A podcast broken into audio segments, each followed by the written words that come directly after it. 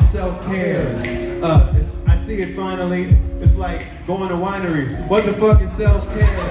Yeah, I think I get it, but like, what is it? What the fuck is self care? It's like really high threat counts and not sleeping on the bed couch. Yeah, yeah. It's not uh, being at a rave where they're playing very loud Deadmau5. Yeah. Uh, what the fuck is self-care? It's like shit that smells good and fine wood. What the fuck is self-care? In my hood, nobody sells that shit, so I don't know how I could. What the fuck is self-care? I think that's most of it. I just had to freestyle to the podcast with my co-host, who has uh, the biggest head in pod- wrestling podcasting, uh, according to uh, some sources I just got uh, before we started recording. Yeah, yeah, in, inside sources uh, Yes. that I'd have a big head apparently. yes, I just uh, just received this information before we started recording. Um, Quentin, this week we are Smile Forever uh, because we have got some somber news to open up with. Um, two major losses to the European wrestling scene. Um, one that was, I think, hit both of us pretty hard.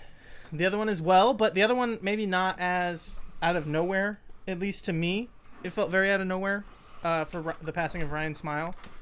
Um, nothing out there officially, but here's some people talk about. I, I heard it even directly framed or saw it directly framed as he lost his battle with, with mental health.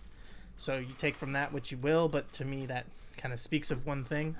Um, and I guess the one, like I said, not as surprising just because you kind of knew that he had had you know, long term battle with cancer um, in Christian Beck. Um, Karsten Beck. Kirsten Beck. Um, yeah. So yeah, I mean, what coming out of it, Quentin? I don't know, like thoughts first, kind of. Yeah, what what do you, what do you think here? Uh, yeah, just really tough blows to the European wrestling scene back to back. Um, I think a day with a, I think a day days within each other. Um, first Ryan Smile, that that uh, that really hit me hard, especially knowing that for some people Ryan Smile, they might just know him as the dude that ran Lucha forever, and then um, the belief is he absconded with a bunch of money. Um, but for me and you, and people that are more versed in the scene and the scene's history before certain events and before WWE came into the picture, we know that Ryan Smile was a very big part in OTT, in OTT's rise, and was really the like the king of the Tivoli, um, OTT's first home, as they were starting to get their buzz, and Ryan Smile began to appear there, appear appear there less and less. Um, Rev Pro bookings less and less, and would work smaller indie shows after his name had kind of gotten attached to some bad things, and now we're here and I don't know for some people I know that they always can't always like forget or forget what someone you know someone's lowest moments but I, I don't know man for me Ryan Smile like when I think of Ryan Smile for the most part like I always think of he was OTT's first like real made babyface. And I know that there are other people that were there in their beginnings that helped build the com- help build the company in the years before Ryan was um, even part of it. But I can't talk OTT history without mentioning Ryan Smile, and anyone that says otherwise is fooling themselves. And Ryan's a guy that I thought would have had a bigger career, honestly. I thought that he was a guy that would have had PWG bookings, stuff in the States happen, and it just never really worked out for him the way that I thought it would, being a charismatic, uh, being a charismatic high flyer.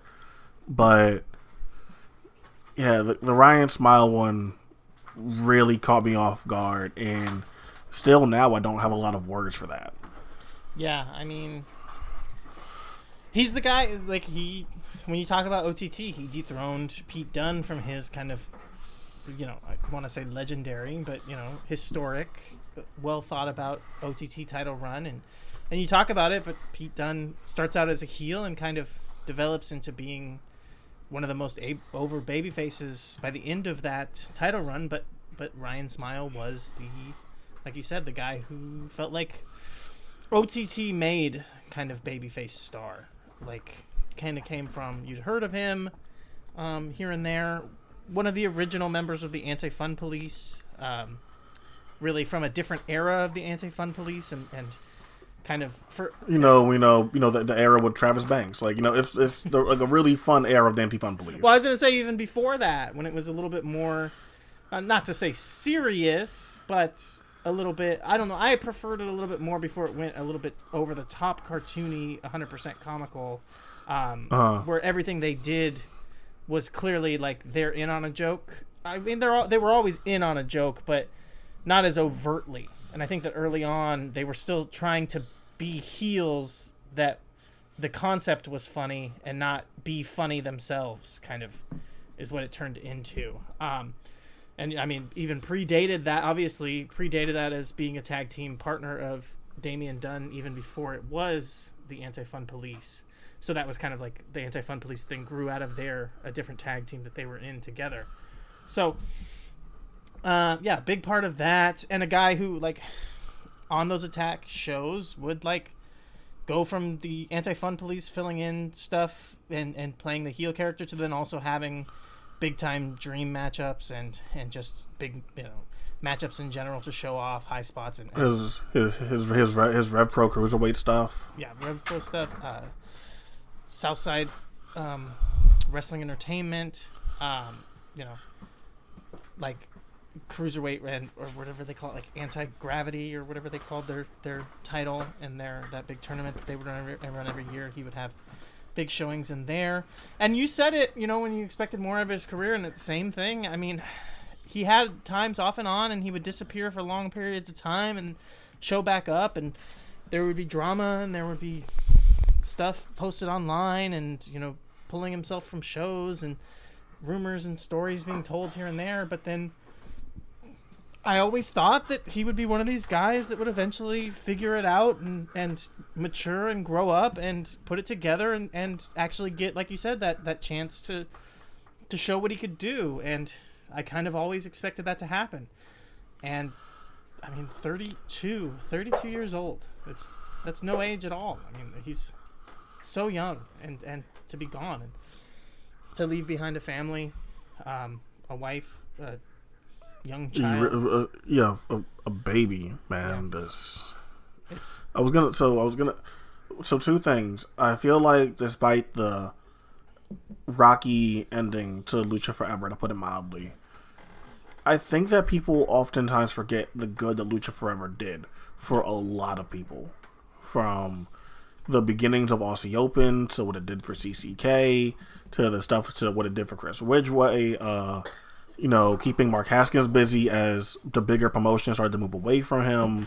I mean, Um, his heel doing run stuff in like- Lucha Forever. doing stuff went- for- oh, go ahead. uh, th- was like doing stuff for Omari and um and uh Drew Parker. Like a lot of guys got got their biggest matches and biggest feuds and their biggest spotlight working for Lucha Forever, and I feel like that just can't get this can't get discounted here. Right, and um, Kip Sabian. I Yeah. mean, on AEW TV, he kind of got his first big exposure that people were paying attention to on Lucha Forever.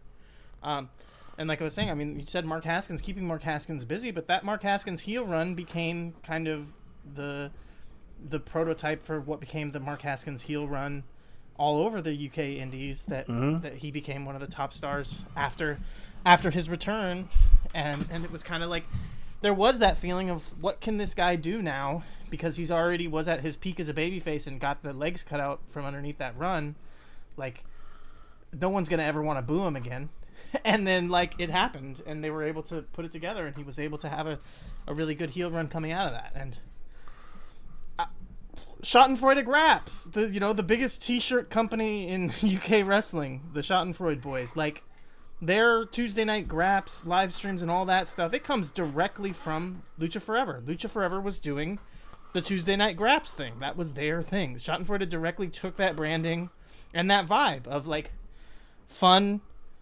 friends, hanging out kind of wrestling show. And you could say that that was like what Fight Club did too, but I mean, Fight Club hadn't fully become that to that ex- to that level.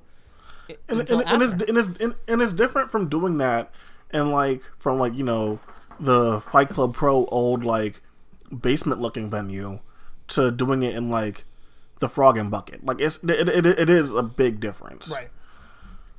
So yeah, so it becomes they kind of yeah they kind of created that that genre that then became like the thing. Um, I mean maybe not to say create, but they definitely opened it up and and and it came out of um, FloSlam, right? They they kind of started the company because of FloSlam was offering a bunch of money to a bunch of different people and they they showed up to uh to get some of that money and and so it was like ah well, are you really that bummed when it like went under and whatever maybe supposedly shady things happen and all this? I mean the promotion was a grift from the start. You can't be upset when a grifter grifts you right? I mean that's just how it works. Um it's uh don't uh what is it? Don't be uh don't be upset that you got fooled. Just uh you know try to remember and enjoy the ride i guess would be kind of the thing. Just like yeah like you lived yeah like like I, I think people, people do forget how linked they were to float to FloSlam. And if FloSlam was already on shaky ground with their inception what Right. did you think lucha forever was going to do when FloSlam had their problems right yeah i mean that co- um Lucha Forever was ahead. directly started just to grift off of FloSlam. That was it. I mean, there, the company did not exist except for to be a FloSlam property. And then when FloSlam closed, they tried to keep it going. But mm, again, what the fuck did you expect? Um, Um. Okay, so I was gonna say. Uh. So one thing that's made me think about is like when we've we've touched on serious topics here before. Um. And I'm sorry if I'm spring, springing this on you unexpectedly, but at some point, do we have a line between accountability and cyberbullying? Like Ryan Smile is a guy that a lot of his, I guess, real life personality uh, kept him from doing certain things. Progress openly talked about not booking Ryan Smile because of his attitude and behavior. I remember seeing Ryan Smile and Alex Windsor make comments that were unsavory online, and um, I, I remember Ryan Smile. I forgot what it was. Ryan Smile getting booed at an attack show as a babyface following whatever it was that had that, that had happened on Twitter or what or whatever that was. yeah. And I guess to you, and I know I'm speaking to someone that believes in transformative justice and all that kind of stuff, but where is the line between thinking you're holding someone accountable for their actions and then cyberbullying them?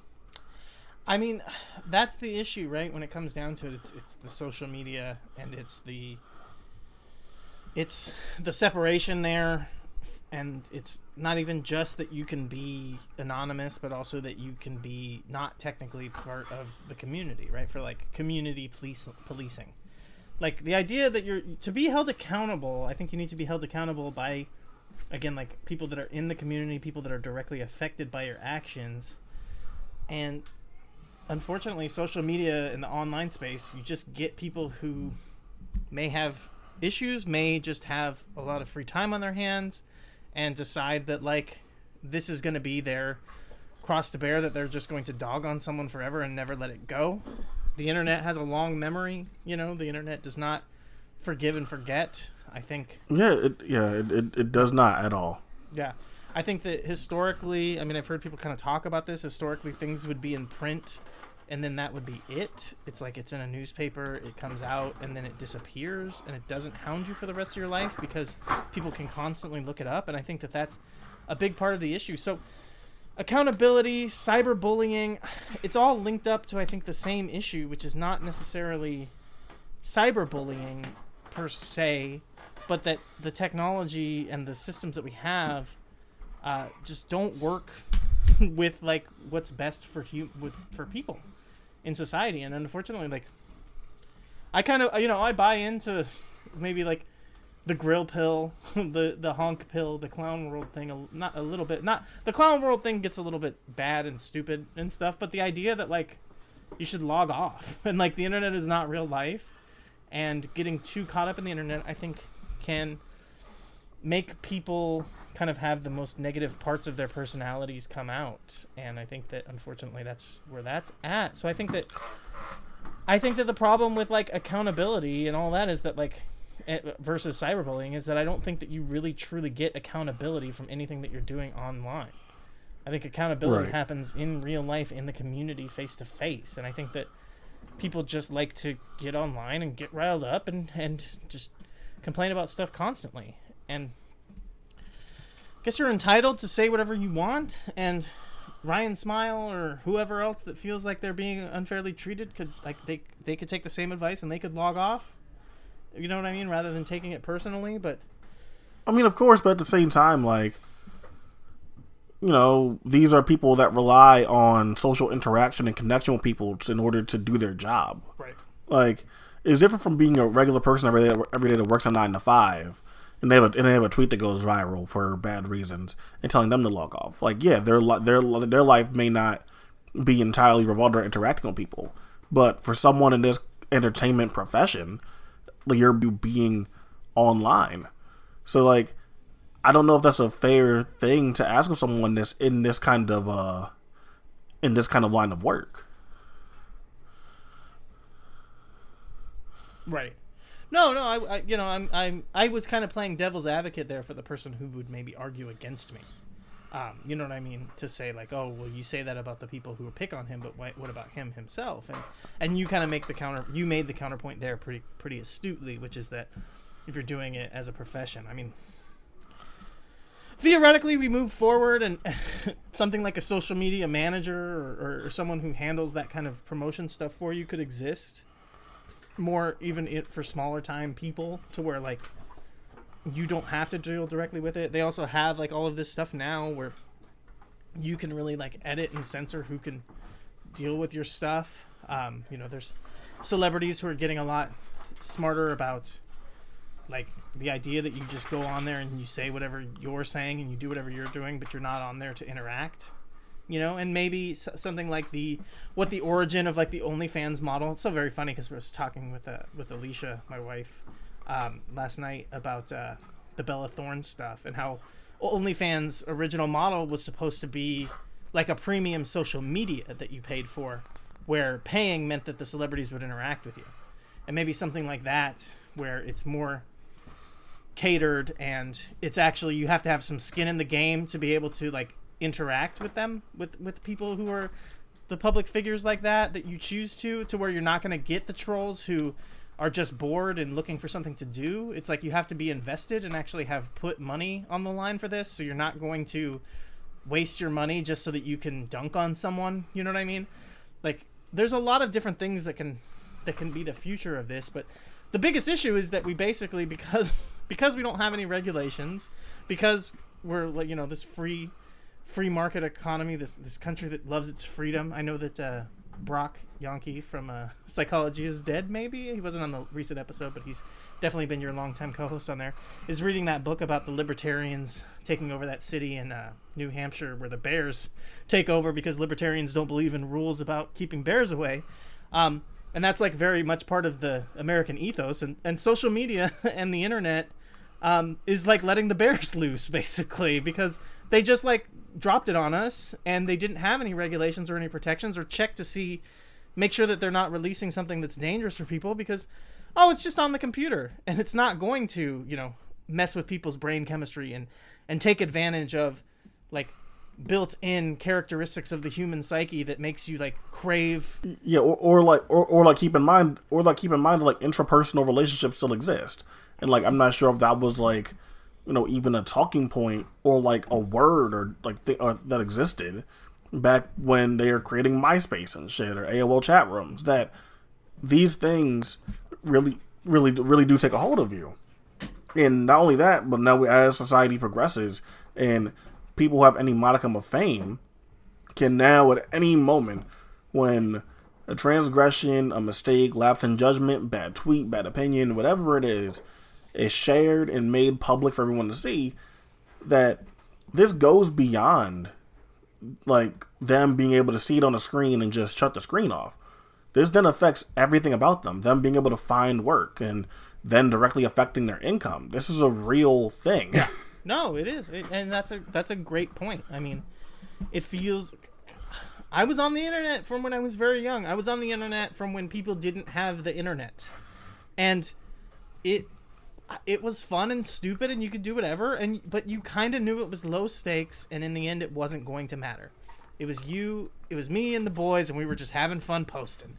You know what I mean? That's what the internet was, and now that's not now the internet is everything the entire world is the fucking internet everyone's on there and all of that posting and all that stuff really does matter and again like i was saying like there's just there was no oversight and there was no protections and it's the wild west out there it's it's it really is just like the wild west it's the new frontier because there's like they're trying to catch up and they're starting to try to put in some regulations and make some stuff but America is fucking crazy, man, and we don't like our freedoms being taken away. So if you change the, the rules in the middle of the game and you say, well, now you can and can't do this and that, people get really fucking mad. And people start talking about their freedoms and what you know what does it mean? But when you have stuff like this and, and who knows? I mean, I don't know the details. I don't know what really happened. I don't I don't even know what the cause of death was. Neither one of us knows. You know? But you hear these stories, you have Hana Kimura, which is almost all but confirmed exactly it was because of online that everything that happened and and for what if what is worth, like someone that was very close to Ryan and Will Ospreay said, like the you know like shit came directly from him is that like this you know this is a result of people bullying someone online. So even if we don't want to assume and don't want to feel like we're making rash judgments, even even the people closest to Ryan Smile, people that went beyond being colleagues with him, were, are saying that this is this is what this is what happened. And so yeah, it's just that's we're the point where, like I said, like or like I was saying, like taking away your freedoms is one thing. If supposedly these perceived freedoms that you get from being able to say and do whatever you want online, versus lives being lost. And you know, I don't know what the answer is. I know that I have I have two very young nieces, but I have one particularly who's getting to the age that she's online and she's having fun, you know, with her friends playing Roblox and doing all this stuff, and it's like her exactly what my exactly what my exactly what my sisters do at yeah, twelve years and, old. and her mom is doing a good job keeping her protected, but that's there's gonna be a point where it's that's not the case anymore, and I just I don't know what I would do if you know she gets to a point where anything weird like this happens where she's getting bullied or picked on or, or even just perceiving it if it's nothing even real you know? And i would rather have them say like you're going to be held a little bit accountable for for making weird threats or just posting you know? And that's fucking crazy for me to say something like that because like i said i'm like an old school 4chaner i'm like one of these people that was on something awful and and like but now looking at it it's just like yeah like there should be some kind of like protections because this shit can't just be allowed to just happen. And it's really hard. You can't like set an age limit. You can't say like oh you have to be 18 21 to be able to be online because even still ryan smile was 32 years old. I don't think that there would be any place No. on the world where they would say you're not allowed online until you're 40 you know what i mean? Like what the fuck yeah, I, I don't know. It's it's definitely one of those things. It's, it's it's one of those things where you feel like again, like you believe in certain things and you believe in holding people accountable for their bad actions, for bad statements and everything, and then this is one of those moments where like, and obviously I don't like identify as like some kind of modern, like you know, some kind of like centrist or whatever, but it's like there's the reality of like life like being somewhere in the gray area where like you feel we feel like we're so right by holding people accountable in our eyes for their actions in every waking moment of their online lives and then this happens and it's like okay so like where like where, like where do we go now from Right. this and I guess you know you have to learn. You have to try to take from this what you can and learn, and but try to not be a dick about it, you know, and not use this stuff as like bad faith as a cudgel to protect or or defend someone who's just being shitty. Like the Ospreay stuff, and I, I said this in the Slack chat, but it really broke my heart, and I didn't take the time to like follow up and look into it, but I just could hear fucking Dave Meltzer using this as another thing to be like, and Ospreay's just had such a tough year. His, his one of his best friends died. You know what I mean? And it's from cyberbullying. And Ospreay's dealt with cyberbullying all year because he's been constantly fucking harping on just how rough of a year Ospreay's had. You know what I mean? And and and it's like that stuff. It's just like I'm I'm sorry, but like comparing Hana Kimura stuff to people picking on Osprey for you know the stuff going on with him and, and things like that, and it's just again, it's just like I think just have your own accountability and maybe not t- use it as a, a, as an excuse or like an example for other situations, but just maybe use it as an example for yourself to govern the way that you act and and that's it. you know what I mean? And not try to use it as yeah. a cudgel or anything else.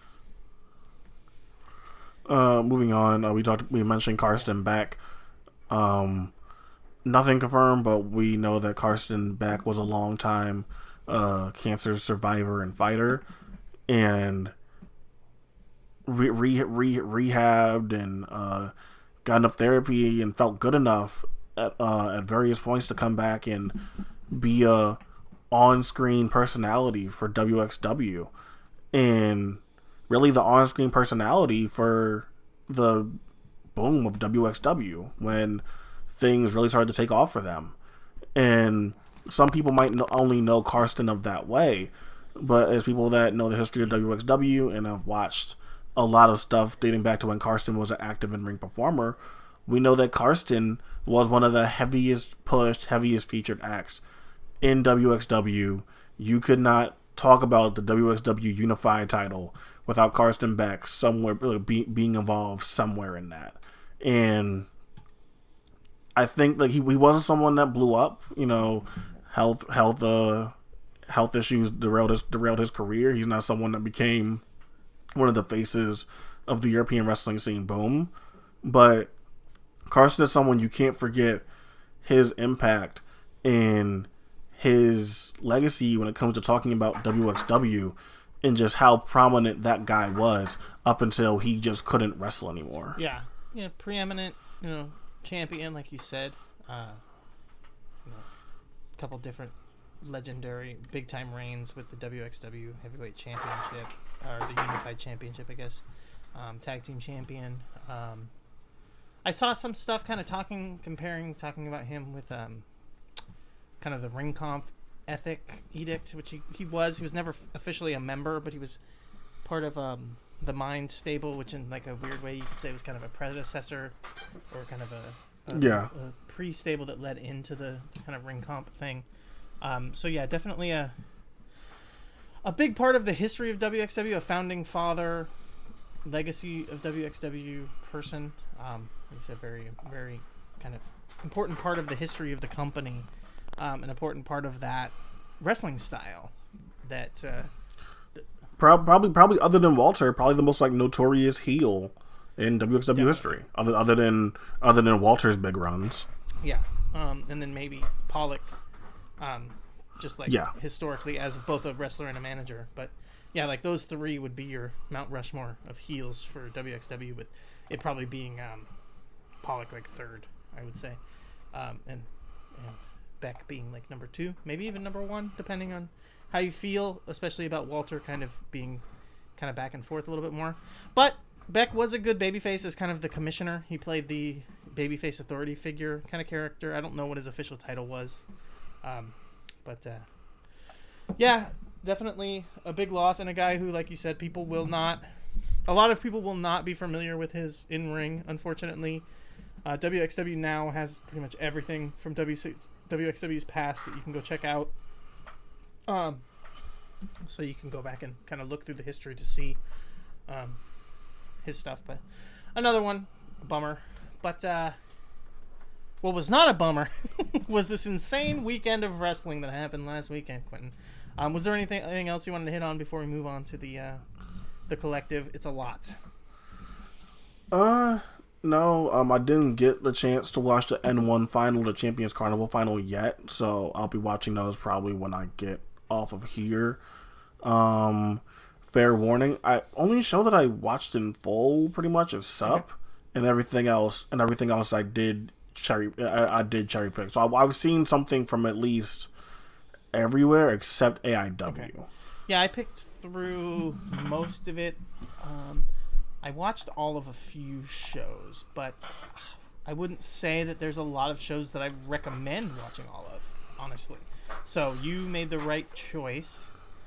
Um, and I will say that, unfortunately, this feels so bad. The only show that I didn't watch any of was Shimmer, and that isn't because it's women's wrestling, but it's literally because like I didn't think that there was a Shimmer show happening as part of the weekend.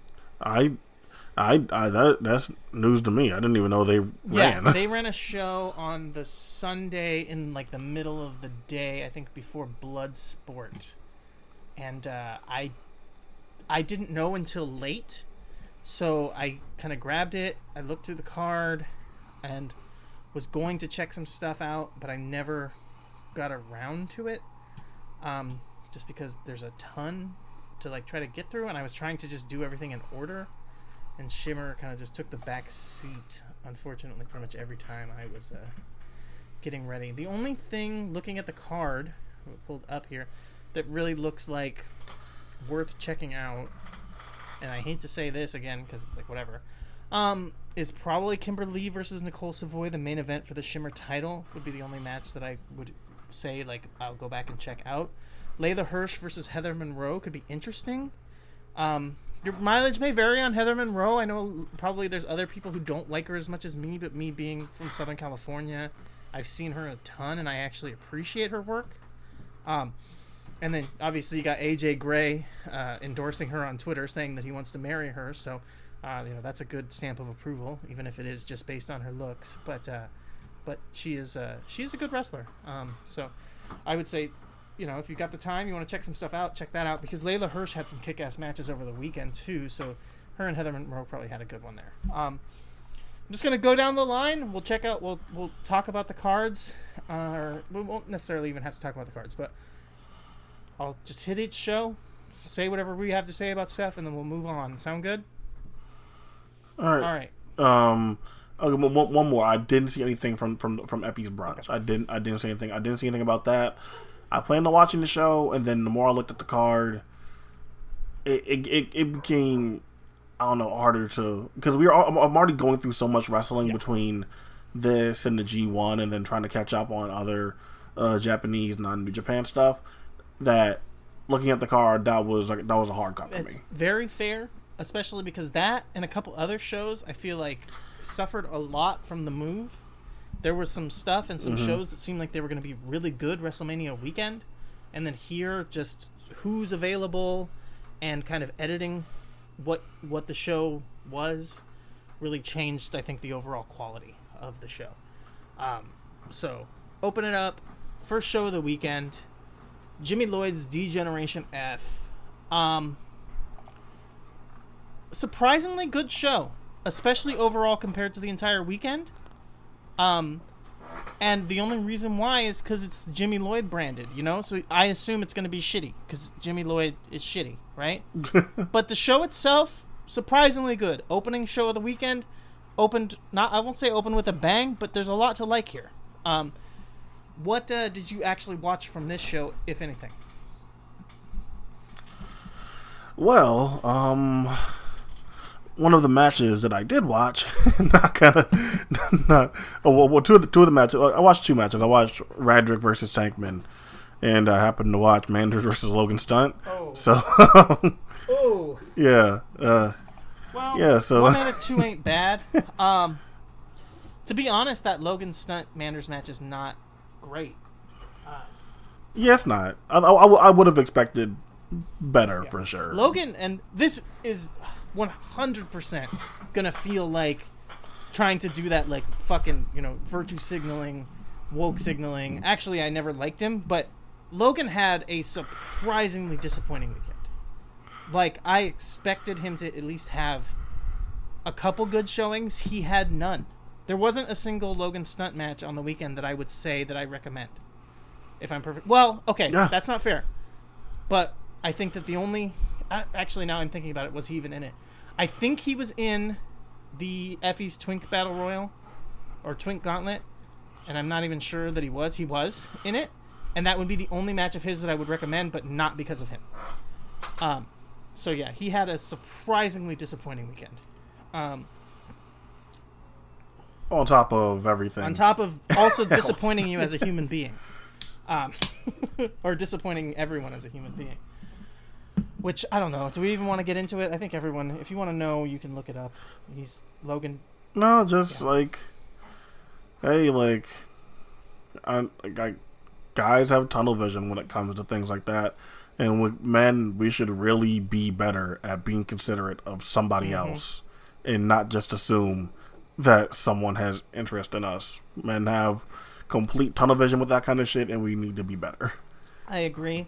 I don't want to talk about Logan and what he did, and I don't want to police any of that. But one thing I do want to say because it really got on my nerves, and I didn't, I didn't know how to express it in text or whatever, and I didn't really even want to, like put it online or or anything like that, like on Twitter. But the Larry Dallas response was, I think, part honestly an, a complete example of the problem. And Larry Dallas's ex- example or his his take on it being, what are we even talking about here? A girl invites you back to her car to smoke, and you know she, isn't your your friend's girlfriend or a longtime friend. You shoot your shot. Why don't you shoot your shot? And it's like, because women are people. And not every woman that you interact with is a chance for you to shoot your shot with. You fucking asshole. It's supposed to be a professional setting. She's a fucking professional and you're a professional. And just because you're interacting doesn't mean that you have to try to get in her pants. That's why you don't always just shoot your shot. And to to be that the default uh, stance is it makes sense that a guy would be trying to get in a girl's pants in every situation no matter what is the fucking issue. I mean, it's the definition of toxic masculinity, right? It's the buzz thing. It's the not not not only that, it's like it's like so egotistical, and that's like why men have such fragile egos. Is that like we are so egotistical that like the slight of hint of attention from a woman that we immediately assume that it must mean that they want to have sexual relationships or sexual relationship relations with us, and that's such an egotistical fucking stance in view of the world to have. And at some point, you gotta like. Obviously, people of all ages will do harmful, abusive, um, shit to women, taking things further than uh, someone was comfortable com- was comfortable with, and like any anyone of any age can do this. But at some point, dude, Larry Dallas, what are you? You're, you're at least over forty. Grow the fuck up, man. you're advocating What do you mean shoot? What, what do you mean shooting a shot? Grow the fuck up. Like, learn to like read the room. Learn to read somebody. Like, don't just just don't just think that like oh we're oh shit like they're smoking, which means I'm allowed to just grab this person because we're alone in this car, and like that means that we have some kind of special connection. No, like if that has not been explicitly stated before before that, then like what do you mean shoot your shot? especially especially in that manner like not even asking not even like you just do it right. grow the fuck up man Shooting your shot is after you hung out and smoked in the car, sending her a text message later saying, "Hey, I had fun." That's shooting your fucking shot, not going for the grab or whatever. And it's just, it's insane. It it really is. And and like you said, the idea, the egotistical thing of like, she wants to have sexual, like any kind of sexual interaction with me. It's like that she wants that kind of attention. That she wants that. It's really fucking tough, and it's it's been an eye-opening experience for me recently a lot like kind of thinking about looking at things through the eyes of what it's like for other people obviously it's like this for everyone but years of, of kind of coming to grips with this and it's that kind of mentality and it's that way of looking at the world that is why women don't feel comfortable in the world making doing anything really because there's always some guy around who's been told that like in these situations you should be trying to shoot your shot. You should always be going for it. You should always if you ask 100 women to sleep with you you know one's gonna say yes and it's just like can women just be people? Can we just fucking treat them like people? Please just try um so yeah that was that was my takeaway from that, which I didn't even mean to get into, but you know, it comes up. And, uh, yeah, I mean, it's, hard. It's hard to not get worked up when we talk about that stuff. It's all good. Uh, Radrick and Tankman was was good, uh, hard hitting, nice fight. Um, I think that this is the match that Radrick unfortunately gets injured with um, in, and he goes on to have a pretty solid weekend, even with a fucked up leg. Um, throughout the rest of the the the, the tournament or the rest tournament, the rest of the weekend. Um, and honestly, kind of adds a little bit of a story to the Cole Cole Radrick Wild Heart kind of gimmick thing of, of being that he never gave up, and all the way into the last show of the weekend. Really, he's he shows up hobbled out, and and he may not have much of a match. And I feel really bad because this felt like a weekend for Cal- for Radrick to break out, um, and unfortunately, he didn't get a chance to really show off because of this. But at the end of the weekend, I don't feel like anybody had much of a chance to break out over this weekend just because of the presentation. But we'll talk about that uh, when we kind of maybe do some wrap up thoughts. Um, did you have any thoughts on this match? Uh, no, I thought I thought I thought it was solid in the beginning of what I thought was a really strong weekend for Tankman. I thought Tankman, if I thought there was people that took this chance and took a really um overall messed up situation and made the most of it that they could. I thought Tankman and Lee Moriarty were the two guys that really made the most of what they could do. Yeah, I thought that coming out of the weekend, there was three big names that came out of the weekend that elevated their stars. Even like some who were already stars, elevated their level, and some were like maybe people had heard of them, kind of become names. And I I thought that out of those three, Tankman was the least of the three. But so like in that Mm-hmm. in that comparison, I was kind of down. Then, then, then who? Then who's the other? Who's other, who's the other AJ one? Gray then? feels like he comes out of this weekend Okay, yeah, the biggest okay. star in wrestling or indie wrestling, basically. I, I, kind of, I, kind of already had like AJ graduated, so like, I, yeah, so, I, so yeah. But I felt all like right. this weekend cemented it.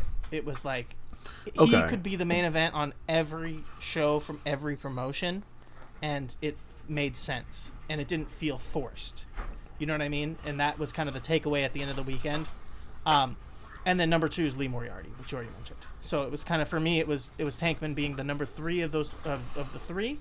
Um, not his fault, unfortunately. We'll talk about it later. But there was one match in particular that I thought that the setting hurt him a little bit, um, and not even necessarily the setting, but maybe the production of the show. Um, so yeah, so so, but yeah, you're right about that. That he had a big weekend, and I think that coming out of it, he's a guy that he- I think out of the three, also he was probably the one that people were, had the least buzz about. Um, so I think that he at least probably cemented to where more people are gonna know the name coming out of this. Um, before oh, and I'm, and I'm glad like they're all they're all like they're all like such three different, drastically different wrestlers. It's too. awesome. It's it's one of the great things, and we'll get into it when we talk about For the Culture. But For the Culture was such a great show to have on the weekend, and I think it probably would have been better on WrestleMania weekend. But it was really cool because, on top of the fact that you have three, you know, black wrestlers who feel like the top stars of the weekend, and you have the For the Culture show, you do have three completely different, unique, and show that black wrestlers can be up and down the card, can be totally different kinds of wrestlers, can wrestle totally different styles. There doesn't have to be anything about them that's similar, other than the fact that they're black and they're wrestlers. You know what I mean? And there's nothing else. Yeah. That because I don't think you could find three wrestlers who are more different than those three, but uh, but and they're the guys who feel like they're the cream rising to the top. So it's fantastic. Before this match, Trey Lamar versus uh, JJ Garrett. The only thing that I wanted to mention here is JJ Garrett looks like fucking uh, uh, Peter Kaasa. He was giving me big time Peter Kaasa vibes when Kaasa. Was Man, okay. So hopefully we'll see. He's not as jacked up as Kaasa was, but he's got the mullet. He- Hopefully, hope, hope, hopefully he's not transphobic yeah, either. that would be good. Because I was really enjoying Kaasa when he was starting to peak after his during his Dragon Gate run, and unfortunately, career gets cut short. Um, thanks, Gabe. Um, and then after that match, Ace Austin versus Jordan Oliver. Um, Ace Austin fucking rules. Like I've heard people. He's got he's he's got he's he's gotten a He's lot better. so good. I was not never. I n- did not like him kind of in the uh, Beyond days. I always kind of thought he was like goofy. Um, You know what you gotta remember is that like these guys like like these like these flying guys, they come in so young. Yeah. Like I had that same revelation when I was watching JTG versus Trey Miguel that I remember not liking Trey Miguel when he first came around a couple of years ago. But you gotta remember, like these guys are young Yeah. as hell. Yeah, it's true. The smaller, high flying guys, you really they can get some buzz from being able to do some flips, but they're like teenage boys and stuff, and like you, they just don't know what they're doing. But yeah, Ace Austin has gotten so good. I saw him in that four way um, Impact title match, and I had heard a lot of people giving a bunch of hype to him, and he showed some good character there, and he's got Sawyer Fulton with him, so he's got a whole kind of superstar act. But I didn't quite 100% appreciate it there. But here, got to really show off, and he's going up against a guy, Jordan Oliver, who I don't really like, but he had a really solid match with him, so I was impressed. Um, Jimmy Lloyd living up to his show, his his namesake on his show. He he gives AJ Gray his only bad match of the weekend. Um, Jimmy Lloyd is doing like Fat Man Lucha. He's literally wearing a bodysuit that like is like similar to La Parca or Super Crazy, um, and he is trying to hit lucha spots. And even with AJ Gray, who's a fucking tank, and and he doesn't like to be called a hoss. I saw him tweeting about that, but uh, he is strong as fuck. Uh, he cannot base for this big slub who can barely fucking move. So the match is just like clunky and shitty. Um, AJ Gray does what he can, but that's it. Starboy Charlie versus Blake Christian. Starboy Charlie was a guy who I was hoping would come out of the weekend with a breakout. He's uh he's kind of El Hijo de uh, de uh, Jake Atlas. Um, he's a he's a student from out here um, at the Santino Brothers School. He's had some kick-ass matches with Jake Atlas in the past. Um, he's shown up in like West Coast um, Pro Wrestling on IWTV.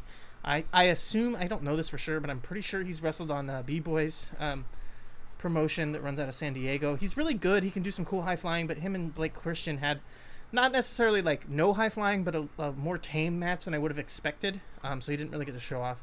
Uh, main event was a death match between Cogar and um, Colby Corino. Um, and it was interesting, like watching this, because I was thinking about comparing Colby at this age to uh, to his dad at this age, and uh, and uh, I think at this at the age that Colby is, his dad was already like ECW champion. like it's so funny to think how young Steve Corino really started wrestling comparatively. Um, the match itself not very good, but mostly because of Attis, Atticus Cogar not being very good. Um, yeah, I, I wouldn't recommend going out of your way to check it out. I'm also not a I like deathmatch stuff, but I'm not like a huge deathmatch fan, so I don't know. Maybe it was good, but to me, it was not worth my time. Um, next show, sup, Swing of the Axe. This is, I guess you said the only show that you watched from beginning to end.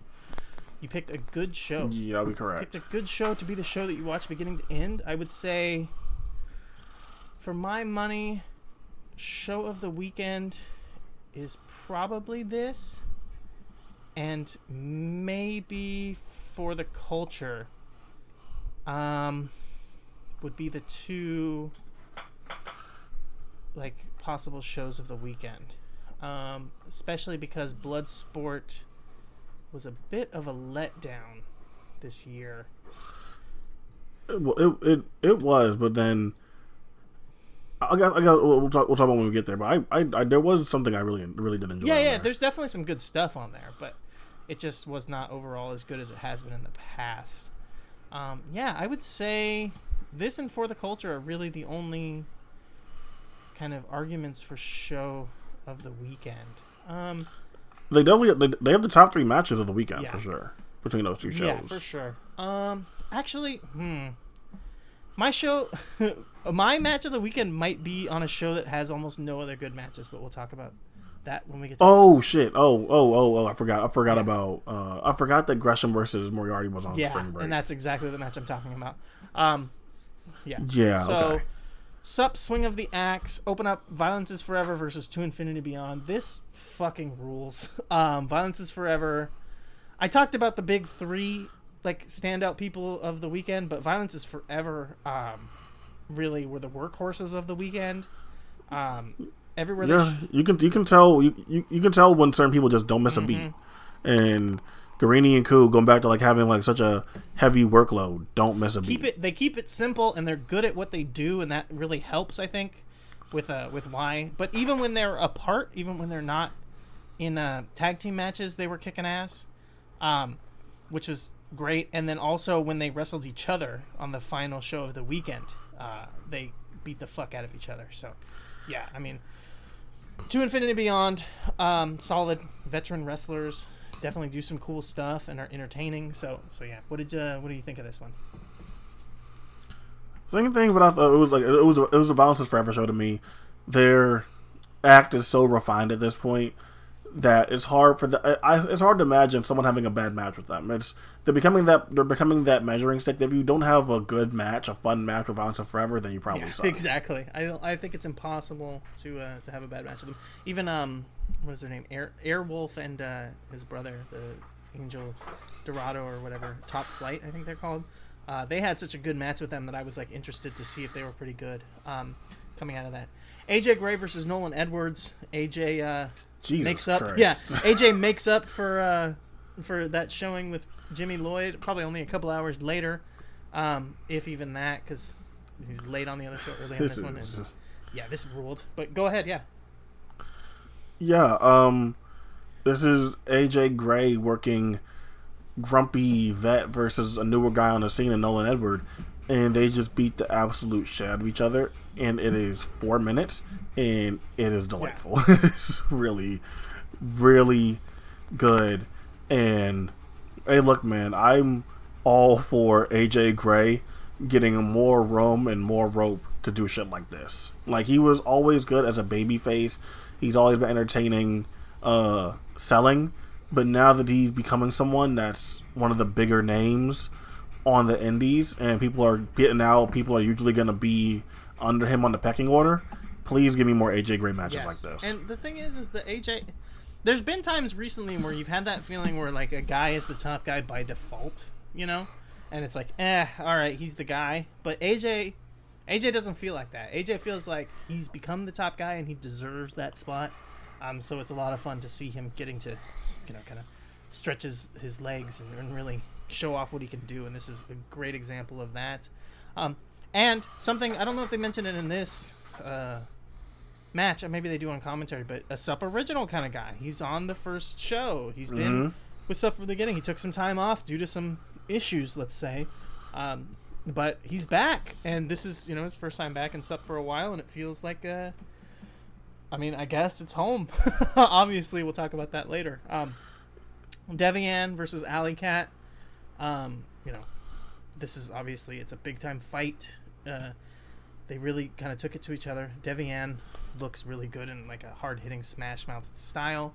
Um, got Allie Kat getting the win with uh, the Blissbuster or uh, whatever MJF used to call it, which is interesting um, to say the least if you know the background there. Um, but uh, but yeah, solid solid match and you know, if Sup's gonna have Sup with kind of their history and their style, if Sup's gonna have a women's match, this is the match to have. But it feels like a major downgrade in Allie Kat. There was a point when I was like an advocate for the idea that Allie Kat could win the Sup championship and be a top person there. But I mean, part of it is that there's been time off. Part of it is this is not the Sup crowd. This is not in the Basement East. But this does definitely feel like a, a huge downgrade for her in the level of importance that she is on the card. Oh, for sure. And I think that Allie Kat is someone that has no credibility that whenever, like, no, no matter where they run, because Allie Kat is someone that works everywhere. I feel like Allie Kat, between her GCW work, her AIW work, her sub work, that she has enough credibility to be anywhere on the card. And I don't think anyone will uh, bat an eye at this point, to be honest with you, because she's worked everywhere and has credibility. Um, in a lot of different in a lot of different places that you don't have to necessarily be in the basement east in order to feel like Allie Kat is a top star and stuff. Like I feel like that's something that really does hinder Brett Eisen, even if Brett Eisen does um, get a reception and action in other places. But I don't think Alley Cat is is, is as uh, hindered. Sure. I I guess I just meant like maybe that's why the crowd didn't seem as hot for her. You know Oh, what I okay, mean? okay. But also the crowd doesn't seem super hot throughout the entire weekend just because they're in such a big building and there's so few of them. Uh, Daniel Makabe versus Lee Mor- versus Lee Moriarty. This match stank. Um, these two, who would book these two to wrestle at all? These are you got a glorified I, backyard. I don't under, don't un- don't understand why anyone would book a guy in a mask Yeah. and a guy in a soccer jersey together. who who would do- who would do Yeah. such a thing? But, uh, but yeah, this was this was awesome. What did you think here? Man, it was cool as fuck seeing Dan Yeah. again. It really rules seeing Dan again. I'm not gonna lie to you. Um, I missed him. I, I, I really, I really did miss watching the guy wrestle.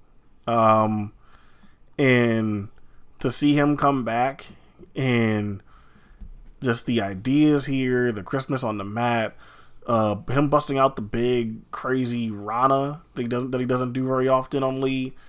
Uh, just the viciousness, the dueling, the dueling limb work, every everything. It's exactly what you'd want from these two guys. And Lee Moriarty obviously was one of the biggest stars of the weekend. And before everything got fucked up, Daniel Makabe would have probably been in that conversation too.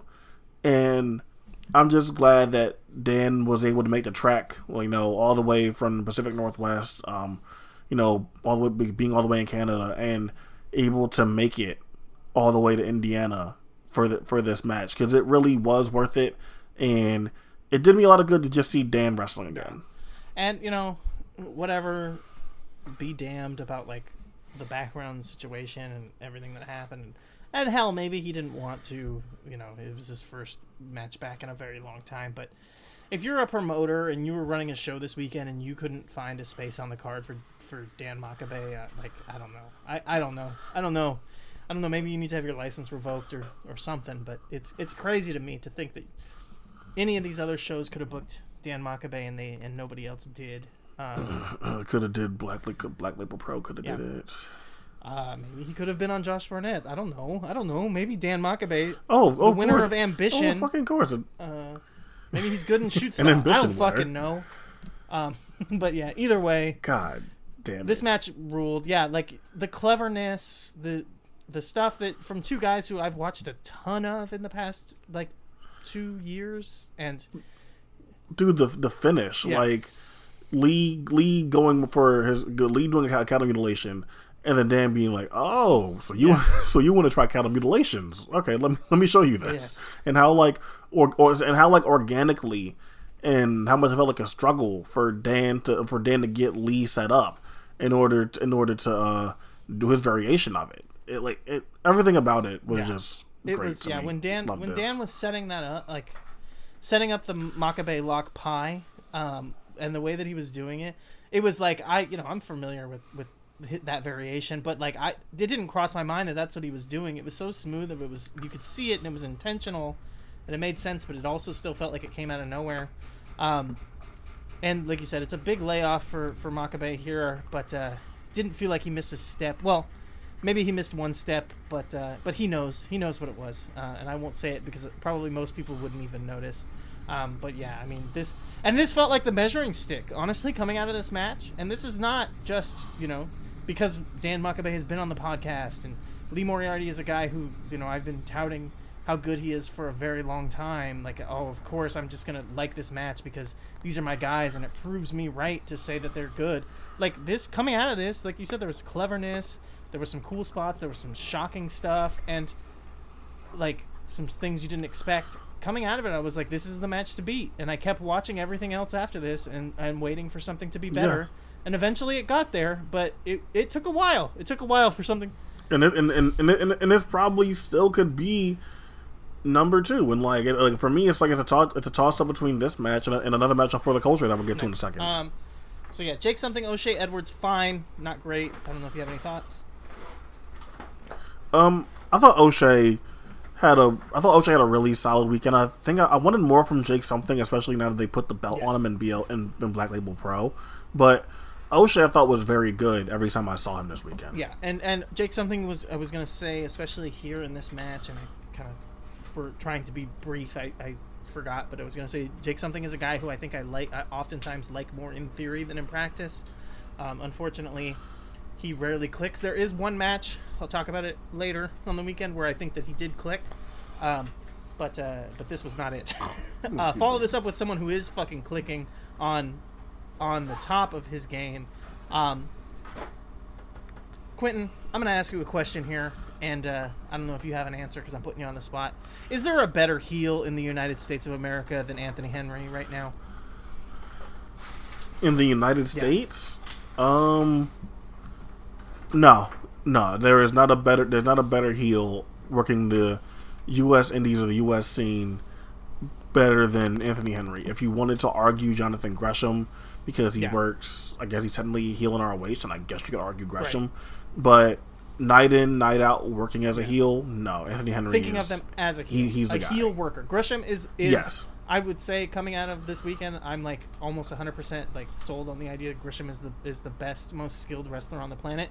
That doesn't mean he's the wrestler of the year. That doesn't mean he's going to be the wrestler of the year for this year. I just think he's the most skilled. Sure, and if technically he's a heel, that counts. But working as a heel, I don't think there's anybody fucking better than Anthony Henry. And this match, he is clicking on all cylinders. This guy, I've said it in the past, reviewed some of his stuff when he worked Southern Indies and stuff like that, that he's always been a good Southern Indie heel. But him bringing that attitude to work rate Super Indies and not just doing workhorseman go go go, you know, kind of some fucking weird amalgamation of Zack Sabre Jr. and Davey Richards kind of trying to be like like Spotfest guy, but bringing that fucking Southern scuzzy indie heel or not indie, but Yeah, like being being being like a weird combination of like somehow Zack and like Roddy. Yeah. like, it's like and, and Davey on the same time. It's, al- it's but it, it was always really yeah, weird. when he would bring that and it would be like fun and fireworks and doing the like the workhorseman stuff, like oh okay cool, but the Southern heel, or, or, or even or, or, or even the, or even the face run of Yeah. PWX, where he just had these big matches with Sammy Callahan and Roddy and Riddle and uh, Chris Hero. Like he would like he would get that kind of stuff, but then it's like, oh, this is a completely different guy. You know, four years Yeah. later. working with a big old hawk, a, a dip in his bottom lip. You can see the entire match and the stuff like when he does the cross, the, the rope hung cross leg dragon screw. Super cool spot that you've mm. never seen before. So that's like already super unique. You never seen anyone do anything. But he stops and he blows a kiss before he does it, and it's just this guy is such a fucking asshole. It's uh, uh I've always thought that he came he has that fucking scuzzy, shitty, just you fucking prick kind of vibe.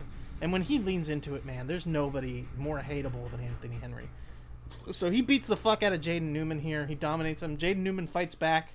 Um, but, you know, he's just no match. He gets completely just blown out by Anthony Henry, who's just the star. I mean, this guy, he, again, he has a, a couple more showings over the weekend, but he is just so fucking good right now. Yeah, I mean, um, I don't know if you saw the news, but I think I saw either on PW PW Insider- or the Torch that he is part of the new PC class. Oh, what the Um, fuck? I did not see this. I mean, I've seen him. Uh, Miro said that Ben Carter signed, Okay. uh, and uh, Blake Christian. Wow. Um, but like I was like the Ben Carter one, like I thought AEW Fuck, had like that's- but lo- locked up. yeah, but yeah, uh, like that like that one sucked to hear. Just because he's not he like he's never gonna get any Right. better now. Like this, is- this is just And that it. sucks because yeah, he's Um, not. He's interesting, but he's not great. And now he's just gonna be stuck Uh-huh. there. Um, but going but going back to Henry and the news that he um that he signed, like Hen- Henry is a a like a NWA Wildside guy. He started wrestling in 2002. He's, re- he's been wrestling for 18 years. I am oh I'm very happy for Anthony Henry if he if he is wound up signing to WWE just because that's a guy that saw like so many people pass him despite all the work that he's put in over the over the last few years and even beyond the first SCI when you go back and watch older Anthony Henry stuff that might be available on VOD or on YouTube he's a guy that's always been a very good worker. And I'm very happy for him that he has he's able to secure a chance to be more uh, stable and that wrestling it might be able to pay pay off for him in the way that he hoped for. Um 'cause he's a guy that's worked for that for a really really long time Yeah, it's. I mean, it's a damn fine time for it to be happening for him. And don't get me wrong, if if I had my druthers, he would have gotten signed, you know, way back in the day, and and been a major star for the past twenty years that he's been wrestling. But if you're gonna get signed to WWE, might as well be when you're peaking, really. And right now, it feels like he's peaking, and maybe, you know, he might be past or slightly past his physical prime, and he's had a long, long 18 years of wrestling, and maybe there's some extra bumps on the card than there needs to be. But I mean, he is at, I think, an amazing peak of understanding wrestling, mentally all there, physically he's still there. So this is a great time to pop in. As long as they give him a shot, I think it's going to be really hard for for him to not bust through. He feels he really does feel a lot like Roddy at the time when Roddy got signed, where it's kind of like, you know, oh, you know, this guy is like really peaking. Like this guy is really peaking. This is he could he could break out. If you like, he he feels like if you just give him something to do, like he'll do a good job. And I understand Henry Henry isn't some renowned promo or anything, but just look at how well they've been handling Thatcher so far.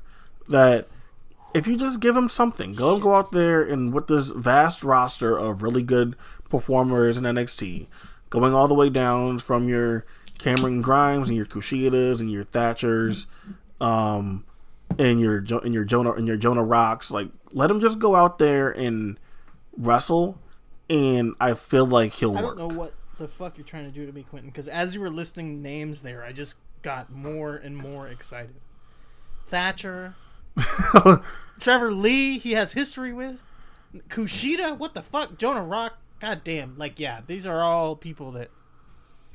Ah, I want to see him wrestle them. All of those people so fucking bad. Yeah, this is gonna be, this is gonna be fun. Um. So yeah, that's uh, that's crazy because I did not hear anything about that. I'm so happy. That was not even slightly on my radar, and it's really weird to think about because felt like him and Gabe had a little bit of a falling out. There's a little bit of sour, sour grapes there, and now they're gonna be working together again. So we'll see how that goes. Yeah, I mean, you know, the old tale, like, you know, kind of like Darby, where, well, Henry left because he felt like he was, you know, worth Yeah. more. And you're like, you know what? Fuck it. Like, I'll just go, I'll just go prove it. Exactly. And yeah, you know, now that Gabe, as as predicted, worked his has worked his way up to a pretty prominent position in NXT. It is it is funny and you know coincidental that Anthony Henry has now worked his way up until getting a PC deal. So we'll see we'll see when they cross paths and hopefully nothing immature or stupid is in the way of Anthony Henry being able to shine Yeah, on TV. be- yeah, hopefully he gets what he de- what honestly what he really deserves because he's worked super hard. Um, uh, I say that and it's like you know the whole wrestling doesn't owe anyone anything, whatever. Anthony Henry's busted his ass and he he deserves at least this. Um, Anthony Henry was in Wildside when AJ Styles was yeah, around. another guy who got Like- signed really old. J- Jimmy Jimmy Rave, Sal Sal Rinauro, like S- Slim J, like that class. Like Anthony Henry was around for all of that. He Yeah. like it's kind of like the thing like with Thatcher too. It's like you know what, like go ahead, man. Like I it's gonna it's gonna suck to have, not have you around, but like go ahead, man. Especially because, like I was saying, I mean, he's the best heel in North America right now. It sucks to to not have him getting to be out there and be part of the backbone of uh of the indie wrestling scene. But there's no indie wrestling except for the collective where everyone catches COVID. Um, follow that up. Another guy who's leaving wrestling in a different way, Erick Stevens, retires at the end of the weekend, which was a shocker to everyone because he was initially going to retire at WrestleMania weekend, but canceled it, and then WrestleMania got canceled versus Brett Ison. Um, I'll be honest, I did not watch this match. I, I skipped it, and I never went back for it, unfortunately. So Quentin, give me the uh, give me the lowdown on this one. it was fine. Um, I don't think that I, I I never imagined a scenario I would I would enjoy this match very much. I feel like there's certain people that Erick Stevens can work around and have better matches with, and I feel like they're typically more um, athletic people. And I feel like Ison, I would like you know can't know like let's let's look at uh Steven versus Tankman from the BLP show that we just reviewed not too long ago. I feel like because Tankman has a certain level of athleticism to him that Stevens and his tactics and his approach work a little work work a little differently when it feels like he's trying to fight from underneath versus someone that's like a little like you know a lot more gifted than him. And when he's facing someone like Ison who doesn't have that kind of feel at all to me, it it, does, it doesn't really work for me, Yeah. sadly. Stevens is a guy. I'll say that he's Erick Stevens is not a because there's that like that talk of the the this guy needs to be with someone good kind of guy. Like this guy needs to be carried, and I won't say that Stevens is a this guy needs to be carried guy, but he is definitely like he needs now in his current run. I think original Erick Stevens in ROH was not this way, um, but the modern, the second run of Erick Stevens revival, he needs to wrestle someone who's more exciting than him.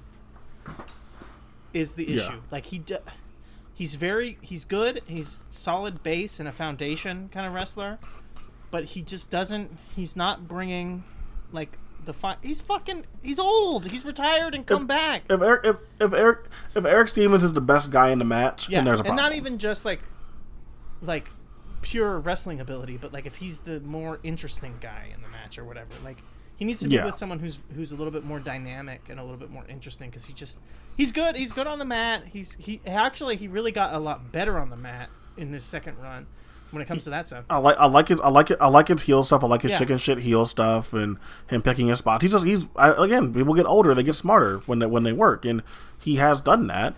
But when you're working Brett Ison, someone that you are more exciting Yeah. than, then it's like yeah, it's gonna be kind of boring. Um, all right, Manders, the one called Manders versus AC Mack.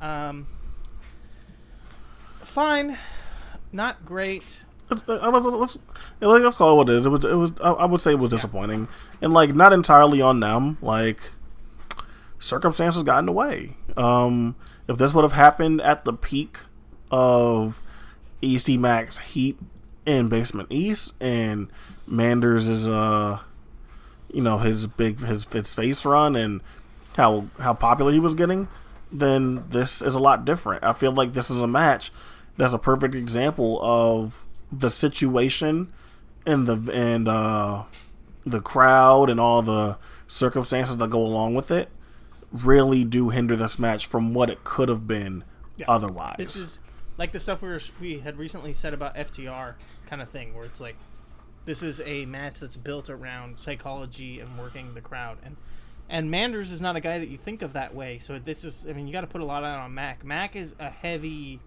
working the crowd kind of guy, and when you don't have a crowd. Not only not a crowd that's super hot and willing to give you a lot, but also a crowd that's like big, close to the ring, invested, raucous, and adding to things.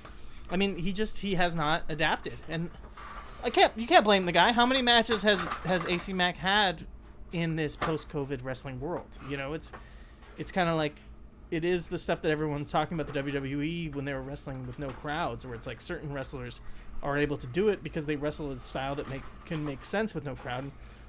Mack's just not that guy. AC Mack wrestles a kind of match that needs a crowd, and uh, that that hurt this yeah, like I, I, I feel like people, I feel like people like should be allowed to get judged that way. That like, you know, again, we I, I, talked, I talked about it with Joseph when we did Psychology is Dead, but like, wrestling has been a entertainment form built around catering to the audience and the audience that is in attention that, that's, that's in attendance for decades now, almost almost a century. So how like you know now when guys don't have that integral part of the fabric of wrestling to play off of, you know the way they were trained, the way were the way, the way they were taught to wrestle, it's it's, it's gonna it's not gonna be the same for certain people. It's just it's really not.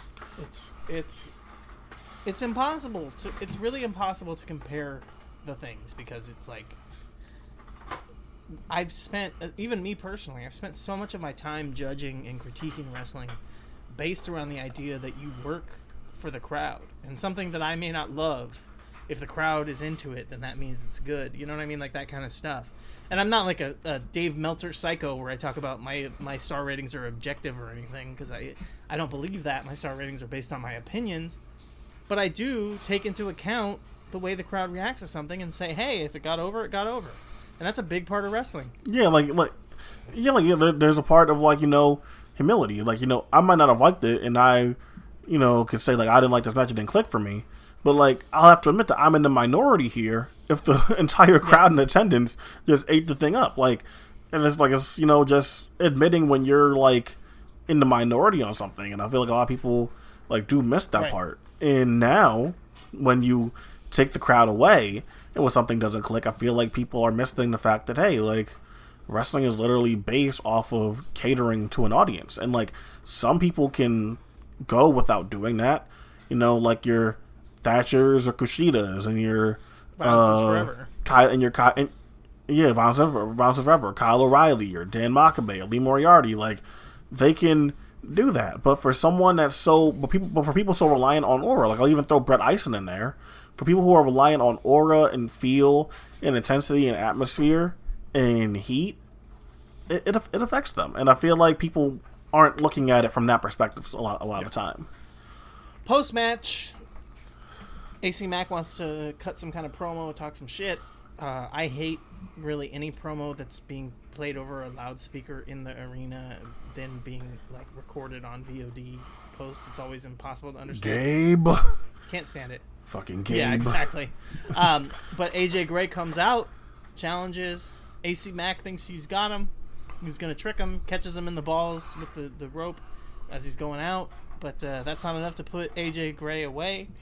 Um, and AJ Gray hits the uh, the lariat and puts him down and wins the title and cuts an impassioned promo and basically like I said earlier, he makes up for having a unfortunately disappointing first match of the weekend by not only having a super solid match, um, but also winning a championship in a company that felt like at a certain point had completely written him off and had like you know said like we can't deal with this guy for whatever reason, whatever the fuck was the backstage bullshit. Um, and now he's their champion, and it's pretty fucking cool to see that like it reminds me of like the Kenny Omega thing, like when ROH was begging Kenny Omega to come back, you know, where it's like it's really cool. And I found, and he finally comes back and he's main Yeah. eventing and it's like the biggest ROH house in, ho- in however long. And they had Um, to beg him to come back, you know. Yeah. Um, with AJ, like I, I, I said, I said, I said as much on Twitter, but it's like I'm glad that he gets to like, in my eyes, like come home and like bring everything that he's learned in his time away from Sup back there, because for a lot of people, uh, including me, uh, Sup was one of my first times getting exposed to AJ Gray, and he has a lot of memorable stuff there. The stuff with Curt Stallion is really memorable. Of my, and like probably still to this day, probably the best Curt Stallion stuff I've ever watched, and still some of AJ Gray's best work. And it was always weird to me, even at that time, that yeah, AJ was younger, probably like twenty three, uh, a super a super young dude, and I was like, man, fuck it, push him to the moon already. Like this is the guy. And for whatever reason, stuff, you know, led to AJ going and working other places while Sup moved on. And I feel like now with AJ coming back more mature, more refined in his style, uh, more um, more undeniable, and I guess in his presence and aura, and now Sup establishing itself as one of the more consistent indie indie feds around. That it just made all the sense in the world for AJ to come home and really like you can't AJ AJ from Tennessee. Like it, it just makes it just makes all the sense in the world to see AJ come home and be the guy here. And whenever Sup gets back to running shows, I am all in on whatever they have uh, AJ doing. Sup has shown that they're not scared to bring in people from all across the, from all across the country um, to to do something. So whatever they whatever they do, whatever they want, they feel safe doing, whatever they like, want to do with AJ, I'm all eyes for it because AJ's earned that, and so has Sup. And I'm just glad that I'm just I'm just hoping that this time nothing uh nothing stupid or immature gets in the way. And it seems like he's he's grown up and he's figured it out and he plays off of it somewhat. He he definitely acts a fool on on social media, but it seems like he does it intentionally. I liked recently where he talked about like he tweeted something out and he's just like you know, I got to however many thousand followers on Twitter by being fake horny. And it's just like like okay, like I I, I appreciate that cuz a lot of his dumbass horny posting stuff always seemed like really weird, but at least he's like acknowledging it that it's like it was kind of a gimmick and it worked. People fucking paid attention to him because he would post some like stupid shit constantly, and like you know, all right, more power to you, man. Like you figured it out, and you put it together. And you know, I don't want to pat myself on the back too hard here, uh, but I do remember watching like old Anarchy stuff with AJ Gray and talking about like this fucking guy needs to focus on doing the big man stuff and wrestling the more solid stuff and not trying to do high flying shit that he can he can't pull off 100% clean all the time because he used to try to do like infrareds and shit and like he could pull it off Oh no, I, oh no, I, I, I remember. I was there. I was there watching all that same stuff too. That this guy, he can do it, but it's like, is that is that real? Is that really what's gonna like make you stand out? Yeah, being the like the third best uh, fucking red arrow or black arrow, whatever Pac calls it now, on the card, is that really going to be like the, the thing that people remember you for? Or is having the sickest fucking lariat in all of wrestling going to be the thing that people remember you for? You know what I mean? And he figured it out. So good for him. And like you said, I mean, AJ Gray, he is definitely across the board popular, but he is fucking southern, and this is Southern Underground Pro, so this is the place where he does he does fit in. Um, next show, AIW, Thunder in Indianapolis. I you I don't know. Did you watch anything from this? Yeah, I told you I didn't. I didn't, I didn't see anything from this one. Uh Tom Lawlor versus Karate Man, fun. Uh, Ethan Page looked like the ski- really skinny, which is weird because I saw him later throughout the, the the weekend in other matches, and he looked big. Like when he's wrestling with Josh Alexander, and he's doing the North Tag Team stuff. He looks like like a big monstrous guy. Like somehow wrestling against Tom Lawlor, being the Karate Man, he was like able to like suck his stomach in and, and make himself look really skinny. Like, I don't know what the fuck he did, but he just did not look as big. He looked smaller. It was really fucking weird. Um, but that was fun, goofy, whatever. If you're into that, it's not, it's not worth going out of your way to check out. But I enjoyed it. Um, Alex Shelley, Lee Moriarty, Trey uh, Lamar. Uh, I mean, it felt stupid to me. It like it was like trying to force something to do like we want to do a version of Alex Shelley and Lee Moriarty, which has been like a big feud for them in the recent like couple of months, recent year. Um, to like force it onto the big show and put Trey Lamar in there. Uh, it it it it honestly because the Alex Shelley Lee Moriarty stuff is over. Like they they already finished it. They had a two out of three falls match. Like going back to it didn't make sense. yeah, I think there's there, if anything, there was to be like you know supposed to be like coming a tag team match or Yeah, they should have done them as a tag team, but they really should have done them as a tag team against Forty Acres because you got PB Smooth and a four way match in the beginning that's pointless. If you had done Alex Shelley, Lee Moriarty, or versus, or What? or or Okay. You could have did Alex Shelley and Lee Moriarty versus Violence is Forever. well, shit, okay, you could have done that, but I'm just talking about people that are on the show. but yes, um, yeah, that would have been a lot better. Yeah, having them them come back and and that just felt like forced and dumb. Um, in, to Infinity and Beyond looked good in the match with Philly Moreno experience, but I'm not a fan of Philly Moreno experience. I know people who like them, and I get it if you're into like bad meme wrestling, if that's your thing. yeah, they're not. Yeah, they're not. They're not Yeah. really my thing. But but To Infinity and Beyond is, are a great tag team. We talked about it. They're good. They're good at what they do, and they're two very veteran. Not I guess great is not the right word. They're veterans who are solid professional wrestlers. The main event was dog shit. These guys had Really? a good match two, three years ago or whatever. Um, and then I think that that got crossed in my mind with with Joshua Bishop versus Dom Garrini in the the was it like Last Man Standing or whatever they did last year? um, yeah, it was like some like some submit to surrender, Yes, whatever was it is. Yeah, submit or surrender. And like mixing that with the matches that these guys had in the past with each other, it was good. I was like, this is gonna be good. Uh, it was not good. It was very bad. Um, and it was Joshua, Joshua Bishop is better than Matthew Justice, Yes. but I'm still I'm still surprised that this wasn't a better no, match. it was very bad. Uh, the what's his name? Wes Barkley was in it way too much. Um, there was just a lot of kind of brawling around stuff. The barbed wire got involved, but also like felt like it became an afterthought. Um, and then there was just a lot of brawling around the building, tables, chairs, stuff like that. They cut the barbed wire down, not like super early, but relatively early to where there was like still just not barbed wire. Like I don't know. To me, the preeminent no rope barbed wire match, especially in this context, is going to be the Born to Be Wired Terry Funk Sabu thing. Um, and like you Of got course, to yeah. have the barbed wire just like getting entangled and being like it and the end all be all of the entire thing. And by the end of the match, the barbed wire was just kind of there and not really part of the match anymore. Um, so you just did not focus on it.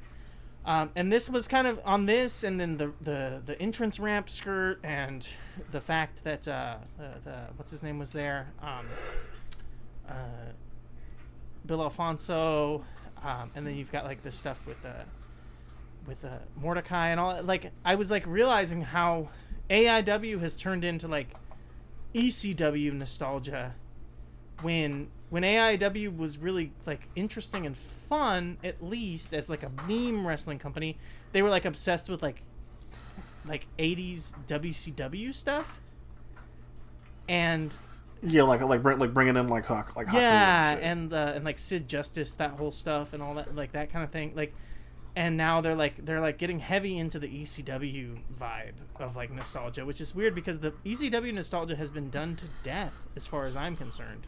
So even bringing it back now, Oh, of course. Bet- bet- between like just like all the ECW tribute po- promotions that popped after ECW died, or even just like the way TNA continues to trot out fucking Tommy Dreamer and Rhino, like it's like I, I can't imagine still being interested in yeah. that stuff. So it feels like AIW is trying to turn into like another e- ECW tribute promotion. It's just like yeah, it's it's it's not for me at this point. So the, so that really hurt the show. Um, and then yeah, especially this match being the main event, and I was excited. Honestly, I went out of my way to watch this because like early on when I was first like getting caught up on the weekend, I was like, oh, that's gonna be fun because like I said, I was like mixing up the submitter surrender stuff and the matches that they had. But this was, I don't know, this was a mess. Matthew Justice is falling apart too. Like he's kind of old. He's been wrestling for a while, and I think he had like he had something in the tank for a bit there, but uh, but uh, it did not. It's not holding up, and he is just like losing it. Um, into that, we'll move on. Uh, second best, maybe best show of the weekend for the culture. Um, Quentin, how much of this did you watch? Um, I watched pretty much everything except um AR Fox versus Two Cold Scorpio. What? Okay. Yeah, I can't yeah, blame you. I- yeah. I just, I was like too cold.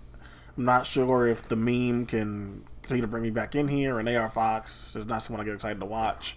Um, so yeah, I just, I just decided I was gonna, I was gonna Okay. skip that one. Well, um, how about I let you take lead for a bit here? What do you think about this show? Um, I enjoyed it. I think they did everything that they were that they had set out to do. Um, having having J Rose doing the announcing, having as far as I know all black and all black um commentators for the show, um, and having uh you know a, a, a, a, a decent mix of women here. I think all together were were six women on this card. Now, granted, four, um, four of them are in a four way, but then you're getting Tasha Steeles and Trish Adora uh, on the show on the show as well, getting getting getting representation. And this could have easily just been um, guys going out there and doing their best shit so people can notice them and book them afterwards. But people really went out there and worked and like made good impressions on me. Uh, from JTG to- versus Trey Miguel, from Trish Adora versus Shug D to Tankman versus O'Shay, from AJ versus Dez, Lee versus ACH. Like I just every everyone here, and then especially the guys that worked in worked in the multi mans. I thought everyone here left making a good impression. Yeah, definitely. This, and this this was kind of the heart and soul of the weekend for me going into WrestleMania weekend. I was very excited to see what they were going to do here. Um, you know, now in this setting, and I thought that they they adjusted pretty well. Um, open up the show with the four way. Uh, Zay Washington, not someone I'm super familiar with, but he impressed, like you said. And then you've got other guys who I'm like different levels of where they at. Mo Atlas is a guy who I think has something. Um, I heard someone say that he's like doing like a Kimbo Slice kind of thing, like with his gimmick, and it kind of works. Um, being like a like a hood fighter kind of guy, um, and uh, it you know it works. He's he's pretty good at it, and he's got good charisma. Uh, AC Mack, obviously, we've talked about him a bit, you know, already, but uh, but he's he's definitely a lot better in a setting like this, or not. I won't say a lot better. I'm he's definitely suited for a situation like this. He can do spot fest kind of matches and just hit stuff. Um, Timmy Lou Retton is a guy who now I don't know. He's like a man without a fucking island, right? He's a man without a country now. Yeah, man. Well, white White Mike Yeah, he retiring. completely was invested in the Gymnasty Boys, and White Mike is gone. And Timmy's a fucking good wrestler, and he's a guy who deserves. a real a really a really Yeah. good worker. Like it always it always surprised me when PWX didn't do more Yeah. with him. And so to be in a situation now where it's like, well, what the fuck? Like you're you know you're making the the, the tag team work. Like what are you gonna do now? And then you show up here and he shows up and he shows out and he's looking in good shape. I mean, damn, I've never seen him this skinny. He's like in great shape and comes out here and delivers big. So move from there. And then Mike Outlaw, who felt like a guy who came out of the weekend with a lot more buzz than he had coming in, and well deserved. I remember Mike Outlaw as like the third guy from you know No New Friends tag team, and like not really anything. And you come out of this weekend, and people are talking about him on the level, talking about this is a guy that people should be paying attention to. And I'm not gonna lie, I'm gonna say people are right. He hit his spots. He looked good. He come he gets comes out of this with the win, and it's like okay, Mike Outlaw, maybe this is a guy to pay attention to.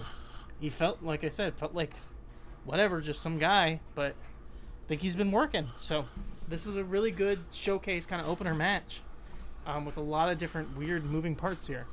Now, here's the question. here's the question. White Mike, like you said, retired. Would White Mike be the only white guy that could have been on this show? Could you have seen the Gymnasty Boys on the show? Honestly, yeah, I feel like I feel like AJ would have made an exception for Right. White Mike. I'm not sure how I'm not sure how likely it would have been. Uh, I feel like there would have been at least some internal conversation, like, Yo, "Are you sure about this?" But I, I think that I could see a scenario where White Mike would have been on the show. He could have been maybe the only one, and even that would have been stretching it. And I'm kind of happy that again it didn't happen. got got got got, got at least have him take exactly. the fall. got- oh, of course, he's got to get paid. Uh, but yeah, um, after that, JTG, Trey Miguel. This was a weird one because coming into it, and JTG is a guy who you really only think of from the WWE stuff. That's really all he's done. He he did not wrestle before WWE. He came in there as a wrestler. He's pretty young. He's 35. He's not like super old, but he had a long ass career. Yeah, yeah, man. That's the, that's the thing. Is like I forgot how young JTG was Mm-hmm. when he signed.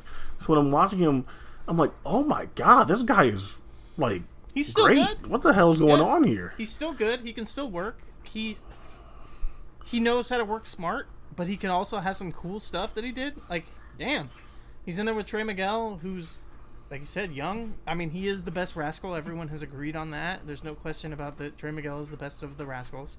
Um, that's a bit of an inside joke. but uh, but yeah, and uh, so of course he's got like good base material. But yeah, I was like shocked, and I liked I liked the Jay the God thing, and I was looking it up, and it was like he st- when he started wrestling in like OVW or whatever, he was wrestling as just too good. I remember the neighbor hoodie. That was the name that I remembered seeing because that was like around the time when I got um, FCW tapes. They were calling him the neighbor hoodie, and then it was a little bit after that that um, that Shad came around, and then that's when they started the tag team. So I never, I don't remember seeing just too good, and then eventually he went from just too good to J, or J like J A Y, T G. So it was like supposed to be just too good, and then having them be like Jay the God, I was like, that's weird. I was like, damn, did JTG mean Jay the God the whole time? And then I looked into it and found out it didn't. Al- al- Also, also like on top of like how relatively quick he got shot up to the main roster, like by he so his first match in OVW is December 2005, and he's on the main roster or doing dark matches by by Sep- by September by September 2006. Right. So yeah, so it's like he goes through all of that and all of this stuff super quick, and it's just like this guy was like super gifted because I I only saw him for a little bit, so it was like he went through multiple name changes, and then I saw him for like a second in FCW back in the day when you would like actually pay attention to FCW, and then he was on the main roster, and then he was on the main roster for like ten years. and he's 35 years old, and he's out here like keeping up with Trey Miguel, who's like considered one of the top high flyer, high octane wrestlers in the world right now. This guy, and he doesn't wrestle. Like, why does he not wrestle more? Why? Not not not only that too is that he's he's a significantly bigger Yes. guy than J than, than Trey Miguel, obviously, and Trey Miguel was able to work like a convincing, like sneaky, conniving heel on JTG, and JTG manages to feel sympathetic while being so much larger than this than than, than Trey. And JTG is one of those sneaky big guys like Billy Gunn kind of thing, where it's like in WWE you don't think of him as a big guy. He's got a bigger tag team partner, which I guess Billy Gunn didn't have a bigger tag team partner, but you know what I mean. Where it's like now you see him on the Indies and you're like, damn, he's he's not pretty big. He's built and he's tall. Like damn. And he works. He's able to work babyface. The crowd fucking loves him the whole way through. It's worked perfectly because, like you said, like even Trey Miguel is like a babyface, really, in most places. In TNA, he's a babyface. But here, it's like, of course, the crowd's gonna love JTG because this is like, you gotta expect, this is not really like WrestleMania crowd. This is like weird, like indie, but like nostalgia, casual crowd that's like, they're gonna just pop for the WWE guy. Like that's who they're gonna be into and uh, and it was true, and they were into him. But he did not. He didn't like. He wasn't lazy. He didn't do the like Ryback thing. He didn't do the like, you know, famous celebrity who's on some indie show. He brought it, and he and and that was good because I could have. It would have really fucking stunk to have someone like JTG, who's like a WWE guy, show up to something like this. It's supposed to be important as like um, a, a show that actually like means something to to like the black culture and to just like be there just to cash a check. He was there to work, so I, I at least that was good.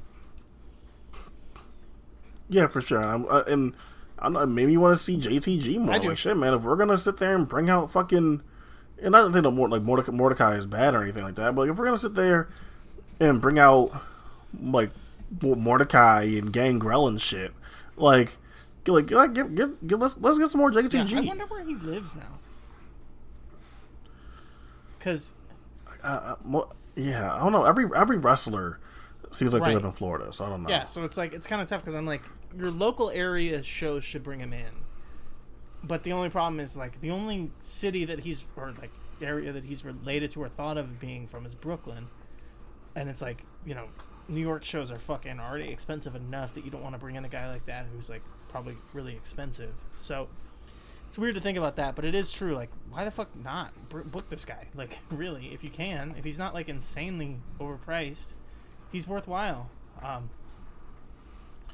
three-way tag team match, top flight. I mentioned them earlier. Airwolf, Angel Dorado, versus Forty Acres, PB Smooth, Tre Lamar, and uh, Culture Season, Christian no- uh, Casanova and Tasha Steelz. Um, for a three-way tag team match, this was a lot of fun. Um, big time spots everywhere. Uh, never, never felt like it got out of control though. They did a good job keeping it with the mostly two on two with like some like train wreck stuff going around here and there.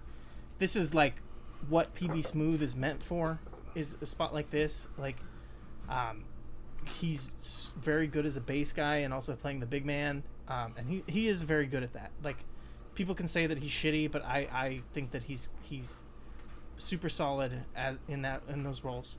Um, Top Flight are very impressive as a tag team. Airwolf was a guy who had gotten a little bit of my attention here and there. I'd seen him, but I think that this tag team is definitely the spot for him. I think that you can make something out of this this Top Flight tag team with these two guys. They're they have something, especially you know. I guess they're brothers, um, so I think you can get something out of that. I, I would I would much rather see them than see like whatever Alex Zayne and Blake Christian Yes. tag team. Like I'll, I'll I'll take them over that like any day of the week. Um, and then Culture Season, Christian Casanova. I know people who are very high on him, people who have very solid opinions of of wrestling in general, who are high on Christian Casanova. I'm not completely there. I can I can definitely see something. He's got some poise. I think he needs to put it together. Tasha Steelz, Tasha Steelz definitely has has it. She has star Yeah. quality through the out the window. She she she makes she makes she makes Yes. the act. Anything she does demands attention. Uh, but yeah, what did you think of that match, Quentin? Um, yeah, it's another one like you don't want you didn't you don't want it to get too tropey, but I feel like everyone did did, did their part here. I think Culture Season held up held up the person the personality end of the of the match and kept it and kept people engaged. And I feel like Top Flight were the more were the more dazzling half of it. And I don't know, not just because Forty Acres are um, aligned with AJ Gray. It felt like PB Smooth and Tre Lamar were probably the biggest stars here, so they did. So they probably need, needed the least shine, and so I thought it was appropriate that you got more of Culture Season and Top Flight, and then once it was time to wrap it up, then you see PB Smooth uh, come in and clean house, and you know the right the right team, the more the more known team is the one standing standing tall down there. Yeah, definitely. The match was laid out super well, and that's something that can be said over this entire show. I don't know what the deal was with agenting or or how everything went together when putting the, the show together, but comparatively, there's some other shows here that I would have expected a lot better production and the way things were laid out compared to this. But this show was like everything from the bell to bell was laid out super well, and everything made sense in the place that it was in and delivered and everything was booked really well. And like again i don't know how much aj was truly involved with booking things and and making sure that the show ran smoothly and all that but but it was definitely uh it was definitely it stood out in that way on this show. I'm not saying it's the best of it but i'm saying that there was other shows that were ran really shitty and didn't come across this smooth. Um follow this up the pan-african world dysphoria nah uh diaspora i've heard people, diaspora yeah, di- I, I think it, yeah, it's it's like a di- yeah, i've diaspora. heard people say diaspora. I think it's the more diaspora common one. um which which makes sense Yeah, like they, I, I've I've heard I've heard I've heard different like pronunciations several different times. So like always- don't feel don't feel so don't feel self conscious if you like if someone like, cor- like corrected you on Um, it. I've always said I've always preferred diaspora. I feel like that's like the the best way to say it, and and like the way that I don't know sounds the best. But I heard someone say diaspora, and they said it very like confidently. And then when I thought about the root of the word and the way it was put together, if you think about it for what it means, like the idea that it would be have a similar root to like spores, kind of makes sense to where it would be pronounced like Okay. diaspora, like a spore. Um, but yeah, Yeah. so but but for me personally, diaspora makes the most sense. It just sounds better. It's easier to say and it makes more sense. Like it just it sounds nice. Diaspora just I don't know. That doesn't sound good. Either way, Trisha Dor It, it, it just feels it just feels it feels more complicated to say, even if it's not. exactly. uh, Trish Adora versus Sugar Dunkerton. Um, Trish Adora, I've seen some stuff of, but not a ton.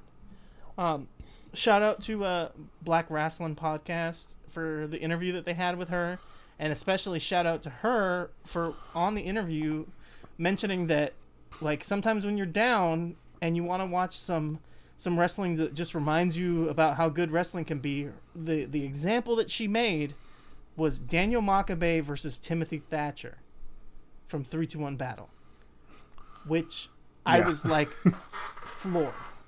I was just like, I would never have expected that on Black, Black Wrestling Podcast they would ever talk about Daniel Makabe versus Timothy Thatcher. But she brought it. She's a student of the game. After that, after this weekend, she called out Daniel Makabe directly. She wants the match with him. Oh shit. Yeah, and I want the match. I want Trish Adora versus Daniel oh Makabe. fuck, fu- Yeah. fuck yeah. Um, and this was it. This was because I think I had. s- Dude, this. Go ahead. I said it on Twitter.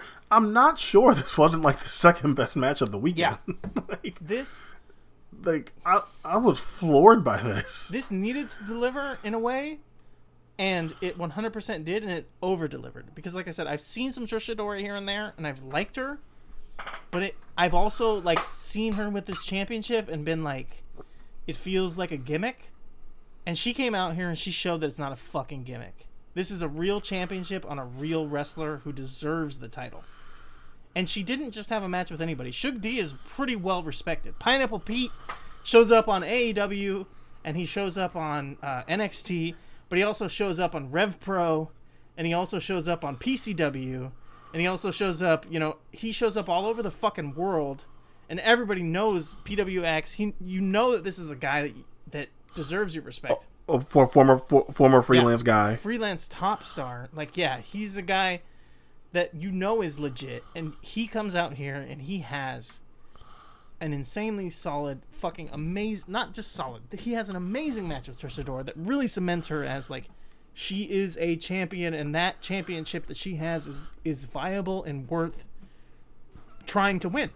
And like this was Dude, I didn't, I didn't even I, I didn't even recognize this being Shug D. Like I was like, holy like this performance, this heel work, this like body work and everything being so mean and vicious and arrogant and dismissive of Trish.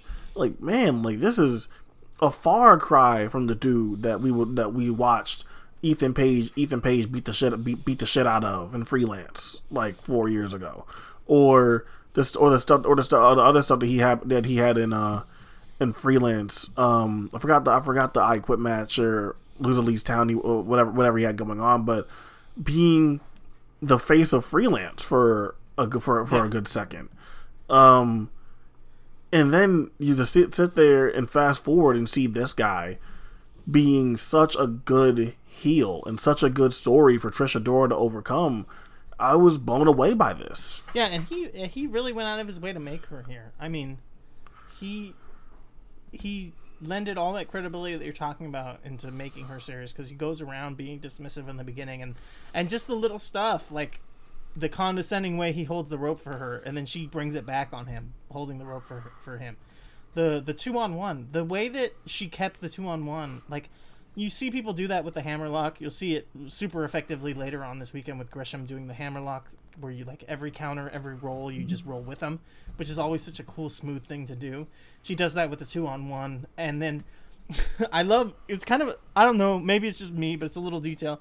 When he counters it he pulls her in and he punches her in the gut but he holds that pose and it reminded me of the lion cock. It was so chris bosch where he was on on his knee and he was like ah!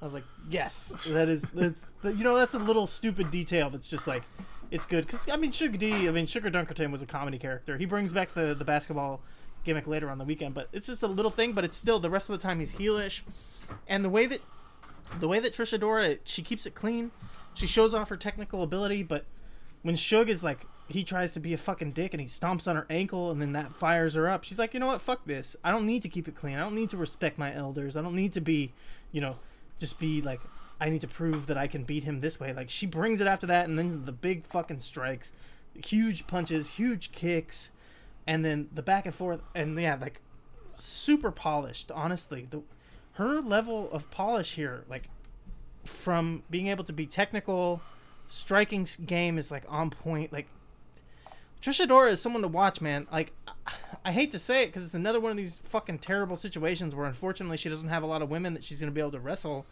and it's like really hard to become mainstream working intergender and i hope that that goes away because she's someone who should be able to be able be a big star in settings like this because she's so fucking good here. And through the match watching the match it doesn't cross my mind. Reviewing the match that's when i think about the intergender aspect unfortunately because i want to think about where can she go from here? What's the next things she can do? She's got this championship and like i said this this show this match made this championship feel important and hopefully we can go from here and start to get some big time like challengers for this match and or for this title and move forward because yeah and like and hopefully this can be part of the revolution where female wrestlers women women wrestlers like this can like be main eventers and be big stars because Trish Adora is like at that level where I could see this championship, her defending this title as a main event on any show, really. So yeah, this was uh, this was definitely a great match. Shug D deserves a lot of credit because he could have. He's trying to make a name for himself. He's trying to get signed. I mean, he's showing up in AEW, he's showing up in NXT. He's all over the world. He went to England. He he he went to England intentionally to try to make himself a fucking star. He comes back to America and then uh, yeah, the comes like you know uh, goes all in on England, and then the fucking scene collapses on himself. Collapses yeah, on and it- itself. yeah, it's not like he wasn't getting over. He was becoming a big star in England. Like people talk about David Starr, or they don't anymore. But at the time, people talked about David Starr. But Shug D was right there too. Shug D was making a name for himself in England as like a guy, and that fell apart for him. And he comes back to America, and now he's something again in America, and he's about to get signed. I can't imagine if you're signing Anthony Henry, why are you not signing Shug D? Um, I mean, I guess there's one reason, but uh, for him to be this selfless and to make Trish Adora look this good, that really shows that he's like putting back into wrestling what he gets out of it. So super appreciated that. Um, follow this up: Calvin Tankman versus O'Shay Edwards. Two big meaty men slapping meat. Um, I don't know. Maybe O'Shay's best like Hoss fight of the weekend. What do you think? Um, I'm not sure. It's like I'm not sure it's not the best O'Shay Hoss fight I've seen in general. Honestly, um, I think going against someone that had that is, that's a little bit more explosive than O'Shay, um, made some of O'Shay's like other strengths uh stand out stand out a little bit more. Like o- I feel like O'Shay is a little bit more outwardly charismatic than than Tank than Tankman. Um, I feel like O'Shay and like his like kind of like stoic demeanor and his entrance and his entrance attire gives him like a big, larger than life personality that Tankman doesn't exactly have yet. And I think I think O'Shay really needed that when he's facing a guy like Tankman, who's probably the more explosive athlete who can surprise you with like a fucking wheel kick or a moonsault or a flo- or a frog splash or something. Or a running shooting star press that this motherfucker can do. Yeah, yeah, this was this was a badass fight. Like I said, um, I I definitely can see where you're coming from. I I would have to like double check where I come from. Like you're probably right that this is O'Shay's best like big man versus big man match ever, just because of exactly what we are talking about. The Tankman is like he he fills in the the uh, the deficits for O'Shay. Uh, four way women's match, or I guess four way people match. I don't know. I I need to. I don't know what Devin Moore's pronouns are, and I feel bad for for questioning it right here in the moment. Um, either way, Marti Belle, Willow Nightingale, Faye Jackson, Devin Moore, um, four way match. I don't know. I I saw someone say this would have been better as just Nightingale versus Moore in a singles match. I think did Faye retire? I feel like I saw something where it seemed like she's she's done with wrestling coming out of this. Um, uh, I don't remember. I don't, I don't remember that. I'd have, to, I'd have to go look on um look on Twitter, but I'd be uh I'd be shocked. I'd be yeah, shocked me to hear I was shocked when I saw it. I think it was her posting it. Maybe she was just saying like she's winding it down, um, not necessarily retiring, but but uh, I don't know, solid stuff, but a lot, definitely a lot going on. Uh, Marti Belle, I think that Marti Belle has gotten better recently, but she's still not great. But I think that she knows who she is, and that helps because I think in the past she's tried to be something that she's not. Um, Willow Nightingale. I feel really bad now after the the last show, the Beyond um, review that we did, where I was really kind of dogging on Willow Nightingale because I've heard that she came back from a pretty rough injury, um, and she looked a little bit better here. So you got like a rough injury plus the layoff, um, and it, I think that she'll be able to get back in there. But I also have to like stick with, kind of stick with my guns, which is that like I've always said that the way I review wrestling is I review it based on what I see and I don't really talk about what's happening on the outside, and that doesn't really affect. I mean, we talk about it, but that doesn't affect my reviews or my opinions on things because I review and I have opinions based on what happens, what I see, what's presented in front of me, and not like what happened backstage or why you couldn't like tell someone to job or why someone didn't look great or whatever reason, you know. But I do, I you know, I feel bad because she's working hard, and I I won't I won't say that Willow Nightingale is terrible, and I and I don't think that I ever really did because I I think I mentioned that I had seen her in the past out here in Southern California have good matches in the past and just felt like she had reverted and wasn't as good as she used to be, and now I kind of understand why. Um, that said, I mean this was probably the least match on the show, um, only because it didn't have a super solid through line. It had a little bit of sloppiness here and there. and uh, didn't like we had the the the, the three way tag team match that really felt like it. We talked about it, it had d- defined kind of characteristics. It had like segments, and it had a finish that made sense. And this just didn't really feel like it had that same level of cohesion throughout the match. Yeah, I'm, I'm, I'm, with, you on everything there. Um, um, yeah, I, I feel like any version of this that maybe is pared down to a singles, whether it was Willow versus uh, Devin Monroe, or even Willow versus Faye, or Faye versus or Faye versus Devin, I feel like works better than trying to do this. And you know, not not everyone is not everyone is best suited for like showcase style matches like this. Some people are really better suited for something more long form where they can express who they are individually and like get sustained time with the audience and not have to like roll out of the ring and let someone else get the shine. Um, I feel like that doesn't work for that, that, that doesn't really work for everybody, and I feel like this might be an example of that. Yeah, that's very fair. Um, like, it's I don't know how to put it. Like, yeah, certain. I think you put it pretty well. Certain people just aren't meant to uh, to take a back seat or to work a match like this. They don't don't have the the, the right skills for it. Um, follow this up with a match that I think I saw someone say like, you know, good on AJ Gray for not booking himself against like the WWE guy, the fresh off of WWE guy uh, leaving that for younger talent to make their name against, blah blah blah. But like this match, I think was fan like fan servicey, right? If you're an AJ Gray fan, if you're a Desmond Xavier fan, you know kind of the the background between these two, and this feels like like a big ass dream match to be booking. So it wouldn't have made mm. sense to do AJ, especially because you've already had at this point one, but you're about to have the rematch anyways between AJ and ACH.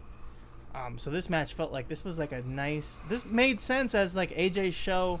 Who does he want to do his showcase match against? Is against Desmond Xavier. Like it makes a lot of sense. Um, and I thought that they delivered super well on that because the match itself was really good, but the background and the drama between the two um, really added a lot to it for me at least watching it and part of that too is that desmond is in a weird spot like he's been in tna impact whatever for a while here but it was like there was a time where desmond seemed like he was gonna be like you know the next thing he was gonna be the next huge star he was going to. He yeah. did the big dive at AIW. He had the great matches with Ricochet. He went to Dragon Gate. He, you know, he had the big tag team matches in PWG. Yeah, yeah. Had had the Jonathan had the Jonathan yeah, Gresham match. Like this is gonna be it. This is gonna be the biggest star in wrestling, and then it's like, for better or for worse, he signs with Impact, and he's probably getting paid, but there's no buzz, and there's there's you know you're not hearing about the great Desmond matches as a singles guy or as a tag guy, but especially as a singles guy. So then he's here, and it's kind of like Desmond's wrestling against the guy who's living what you thought was going to be Desmond's thing. You thought Desmond was going to be the top guy. And he never really was. He never had that top guy spot anywhere. So it was like Desmond's the big name and everyone knows who he is and he's getting paid. But AJ is actually the big star. So it did, it had like so many levels here and that was like again like it it was this was perfectly booked for this fucking show aj gray is out here to prove something and he's going up against the guy who's like one of the only people that he had access to that he really could prove something to so yeah that was kind of my takeaway of the like build around the match the match itself was done really well to be like aj kept not kept, but AJ was kind of wanting to to slink into wrestling Desmond Xavier's match and try to show off that he can do the high flying stuff with Desmond. But when it came down to it, like that was not how he was going to win. You know, he had to be the new AJ Gray and be the hard hitting AJ Gray, who loves the four pillars. Um, like he wasn't gonna win this match by doing high flying against Desmond Xavier. Uh, but Quentin, what did you think of the match? Uh, really, en- really enjoyed this. Um, a couple minor stumbles uh, in the, in the beginning stages with them trying some a bit more a bit more flashy a bit more flashy stuff.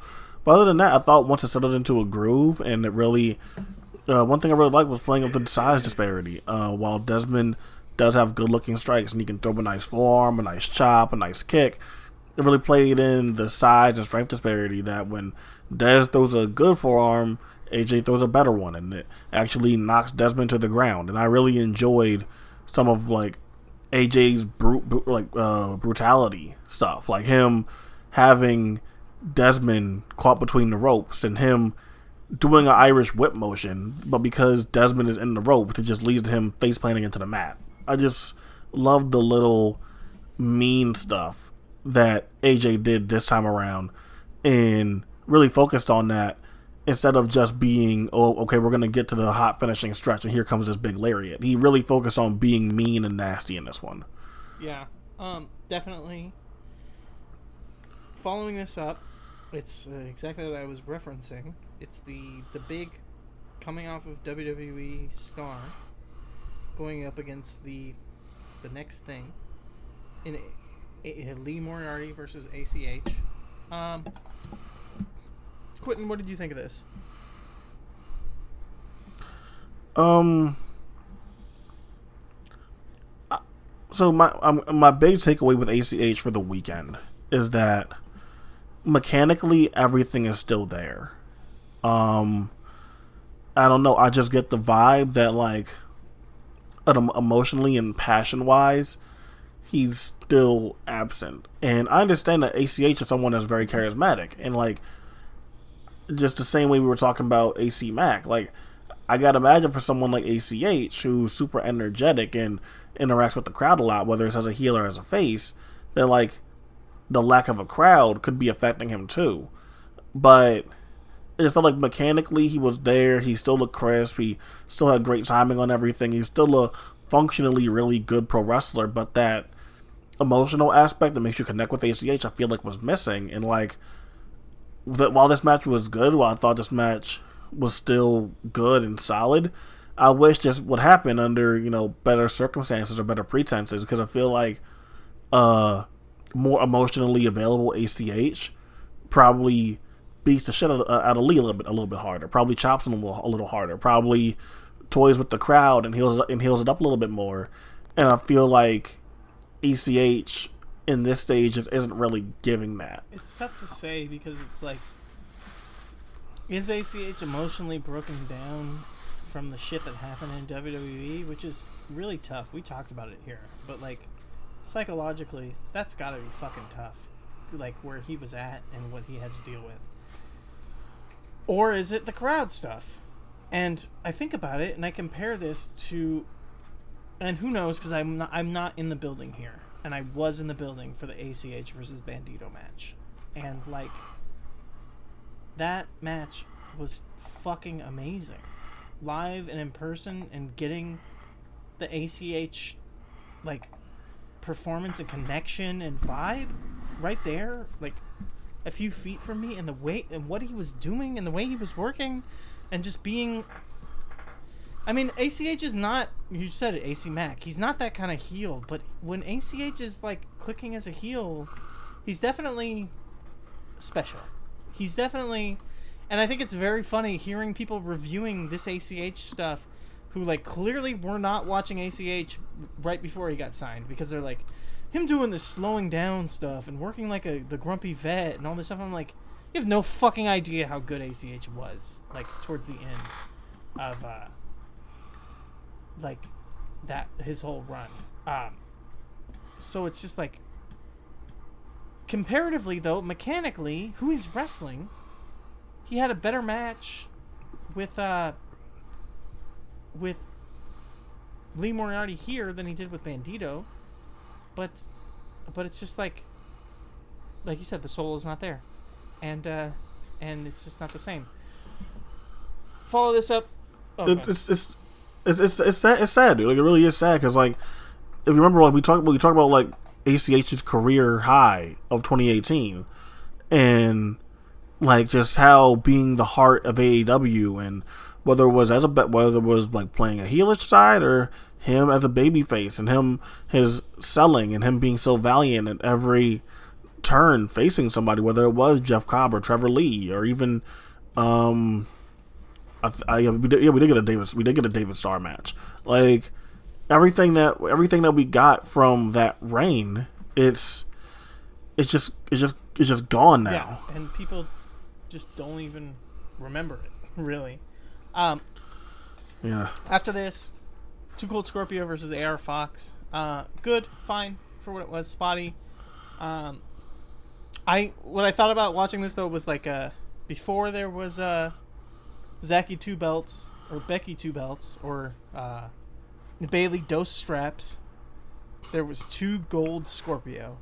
Um, so don't forget that, motherfuckers, because the first motherfucker who did the I got two belts and have a name and have the swag was uh was too cold here and uh just remember that you know he's a he's a fucking living legend he really deserves all the praise that he gets during this match AR Fox is a guy who I mean I get where you're coming from. No connection there to him. To me, I've got like super close connection to him, um, just because of like a lot of things. A lot of things. Just personally being a fan, seeing him a ton live, and then also he's like my wife's first like favorite wrestler, so I'm never gonna be able to forget that.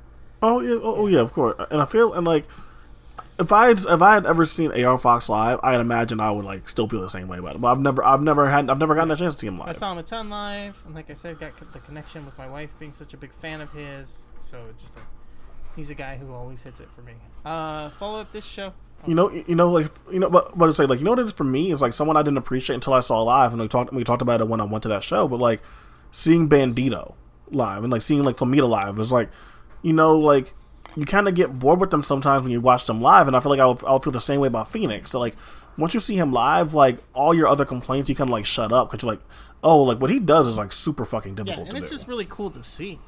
Um, after yeah. this, we got uh, Effy's Big Gay Brunch.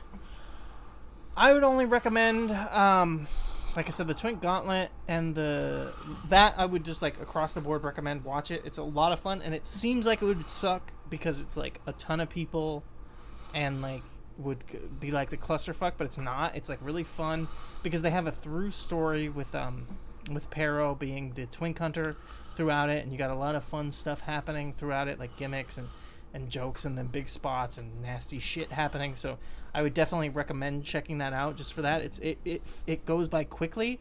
And then Effy versus Marco Stunt. I think that people would think that like uh you know, there's a lot of goofiness and a lot of stupid shit in there, but it's like it go another one that goes by quickly and is fun and funny. If you're open to like comedy wrestling at all, check it out. If you don't like comedy wrestling at all, just don't watch it. Um, and main event: Sonny Kiss versus Cassandro. I mean, of course, like, are you not gonna watch Cassandro in America? But if that's like you don't like exoticos, because Sonny Kiss is 100% as an exotico. I don't care what you say, what anyone says. Like has anyone tried to say that like, Sonny Kiss is, isn't an exotico? To argue about that. Sonny Kiss is an exotico. Like fuck off. Um, is it is it because he is because he's not? Yeah. I guess not Mexican, not a luchador. Like I guess. Uh, yeah, uh, yeah. Uh, he's. I would. I would call classify classify Sonny as an exotico. From uh, Lucha Underground feels like an exotico to me. I don't know. Um, I don't know. It's the same same same thing. Same thing with uh, Yosuke Santa Maria. Like I will count Yosuke as a yeah same. As an same. for I sure. always did. I always thought that Santa Maria was a uh, was a, an exotico, but like you know, I don't know. I guess people don't. Some people don't, and they say that it's not. But like even Yosuke is like a little bit more accepted as an exotico because of the excursion to Mexico, and like Sonny Kiss yeah. has never wrestled in Mexico that I know of. Um, unfortunately, I wish it was the old days when like uh, when I got Matt Taven and all the ROH wrestlers wrestling in Mexico. You could have Sonny Kiss wrestling. Um, that would be awesome. Um, are you wrestling, son? Did you watch anything from this? I watched um, Mike Outlaw versus Lee Moriarty, and I watched A- AJ Gray versus ACH. I would say probably my favorite ACH match Definitely. of the weekend. Yeah, I agree with that. ACH had a unfortunately disappointing weekend. um, and this was this was actually good. Um, Lee Moriarty. Oh, I was I was surprised, but I, I was surprised by that a lot because, again, I think now it's really like not in just him feeling like the guy, but AJ Gray wrestles Yeah. like it. Like here he here he is in the match with ACH, and you would think knowing ACH and the ACH that we've seen and the ACH that we have seen him be versus people like Paco and Sammy Guevara or even versus Chep Day, we've seen him be a nasty, mean fucking asshole Right. sometimes. And to see AJ Gray be the one in control was like, oh, like that's actually a yeah, surprise. AJ took, uh, like I said, took control of the match, and uh, and it was interesting because you would think that any other setting AJ would be the one taking the back seat here, but he took control, and it was probably smart because, like you said, ACH had a kind of depressing, not depressing, but had a disappointing weekend, and it was pretty smart of AJ AJ Gray to take control here because then he delivered something solid out of uh, ACH that no one else did because of that. Mike Outlaw versus Lee Moriarty was really good, probably in the lower tier of Lee Moriarty matches of the weekend, but I honestly would say that I probably liked the this more than the ACH Lee Moriarty match, if I'm perfectly honest. Um, wouldn't yeah. fight, I wouldn't fight and that. then the only other thing that you didn't watch that I would say go out of your way to check out is Jake something versus one called Manders, and this is what I was talking about. I like Jake something in theory, really? Okay. usually more than I like him in practice, but this was a nice kick-ass match and was, for my money, the best gimmick match of the weekend. Um, these guys, there was not blood, but it was a Texas bull rope match. They used the the bell quite vigorously. They used the rope really well, and it was two big fucking hosses just kicking the shit out of each other, and that's that's what they delivered. So I would say, out of all of the stuff um, on the show, otherwise to check out would be that. And again, for me, best gimmick match of the weekend.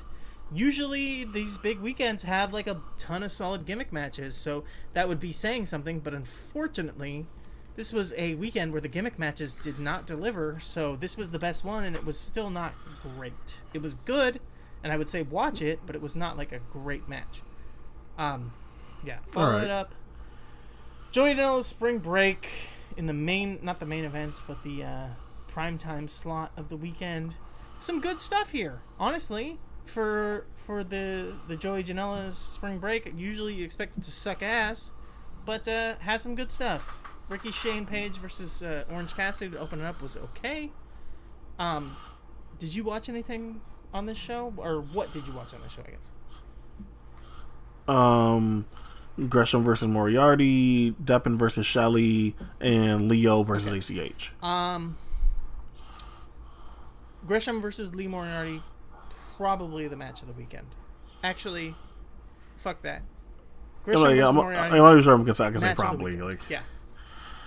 These two were fucking amazing together. Um, you would think that they've wrestled each other a thousand times in the past, or they were like trained each other, or you know they like trained together or something. You would think that these guys, like, this was not the first time that they've ever wrestled, but it was. I mean, Gre- Gresham is Gresham is the best man. Like when you you can, he's a de- like he is so good and it's so funny to me. People always always would talk about of like you know Gresham is good, but he's he's a good hand. Like I don't know if he can be this or be that, and it's like, dude, like good wrestling is good wrestling. Like there's a reason why when he was a new while, while he, when he was in Best of Super Juniors, like the crowd started to take a liking to him over there.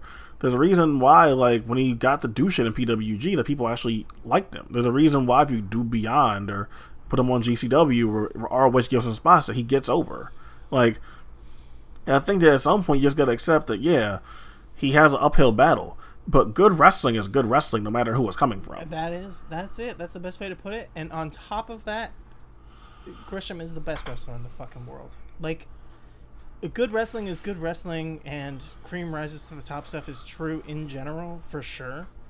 But this is a certain situation where Gr- Jonathan Gresham is literally the most skilled, technically proficient, not just technically proficient, because this motherfucker can still, at this point, do a shooting star press with the grace and and the smoothness of fucking Hayabusa, the originator of the fucking mo- or Liger, the originator of the fucking move. Like this guy, or even, or even his 450 is like still so good. Or like when he or, or when he, when he when he starts his comeback sequence and he does and he does his moonsault and how quickly he can go from things and like his signature spots, him falling and kipping back up and going to the enziguri. Like it isn't just all the technical work and the limb selling and the nuance and attention to detail. He can give you all the fireworks and exciting stuff just as, just just as much as he that. can throw. He can throw hands with the best of them. He can fly with the best of them. And when it comes to technical grappling, and you know Zack Sabre Jr. Talk, or it wasn't Zack Sabre Jr. It was uh, uh Jesus Christ. Why can I, I'm blanking on his name. He's the guy that that people compare Zack to the comedy wrestler from World of Sport. Um, Johnny Saint. Johnny Saint. Johnny Saint calls it the parlor tricks, right? The the the unique little details that you have to just weirdly remember, but also be super smooth to make them look good. It's like sleight of hand wrestling. Um, Gresham has all of those in his back pocket all the time, and he brought a lot of them out here. The stuff where you're just like smoothly gliding on your back, the stuff where you're like rolling with the hammerlock sequa uh, counters, this the, you know all of that stuff. He can do all of that when he wants to. He can do it better than anyone, and it's like that stuff is not necessarily just physical because you know there's a lot of wrestlers who can physically do a lot of that stuff but there's not a lot of wrestlers who can always remember all of it. It's like details and it's remembering it and it's doing the little pieces. And Gresham is i mean god fucking damn it this guy is so good. Gresham is literally the best wrestler on the planet earth. He's the gr- best wrestler living. And again i talked about it earlier there's a reason why Gresham is not preeminently always my number one wrestler of the year because he doesn't always get the chances, he doesn't have the matches, he doesn't show it off. But if if wrestler of the year was based solely on performance and skill, Gresham would be the wrestler of the year every year for probably the past fucking 20 years or something. Like this guy is so goddamn good.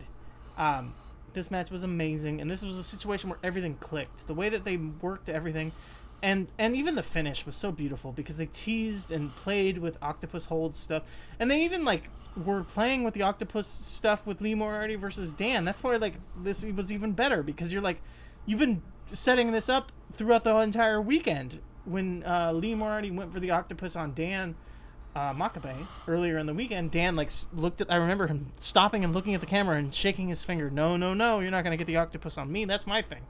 And like you get into it here, they were trading octopus holds here, and eventually Gresham gets it, but he can't beat him with just the octopus. He also has to hit those hammer fists. Like ah, Gresham is amazing. Match of the weekend. If we were doing a star rating show, which we're really not, this is probably like a, a, a five star match. It's in that it's in that conversation. Um, this was so fucking good.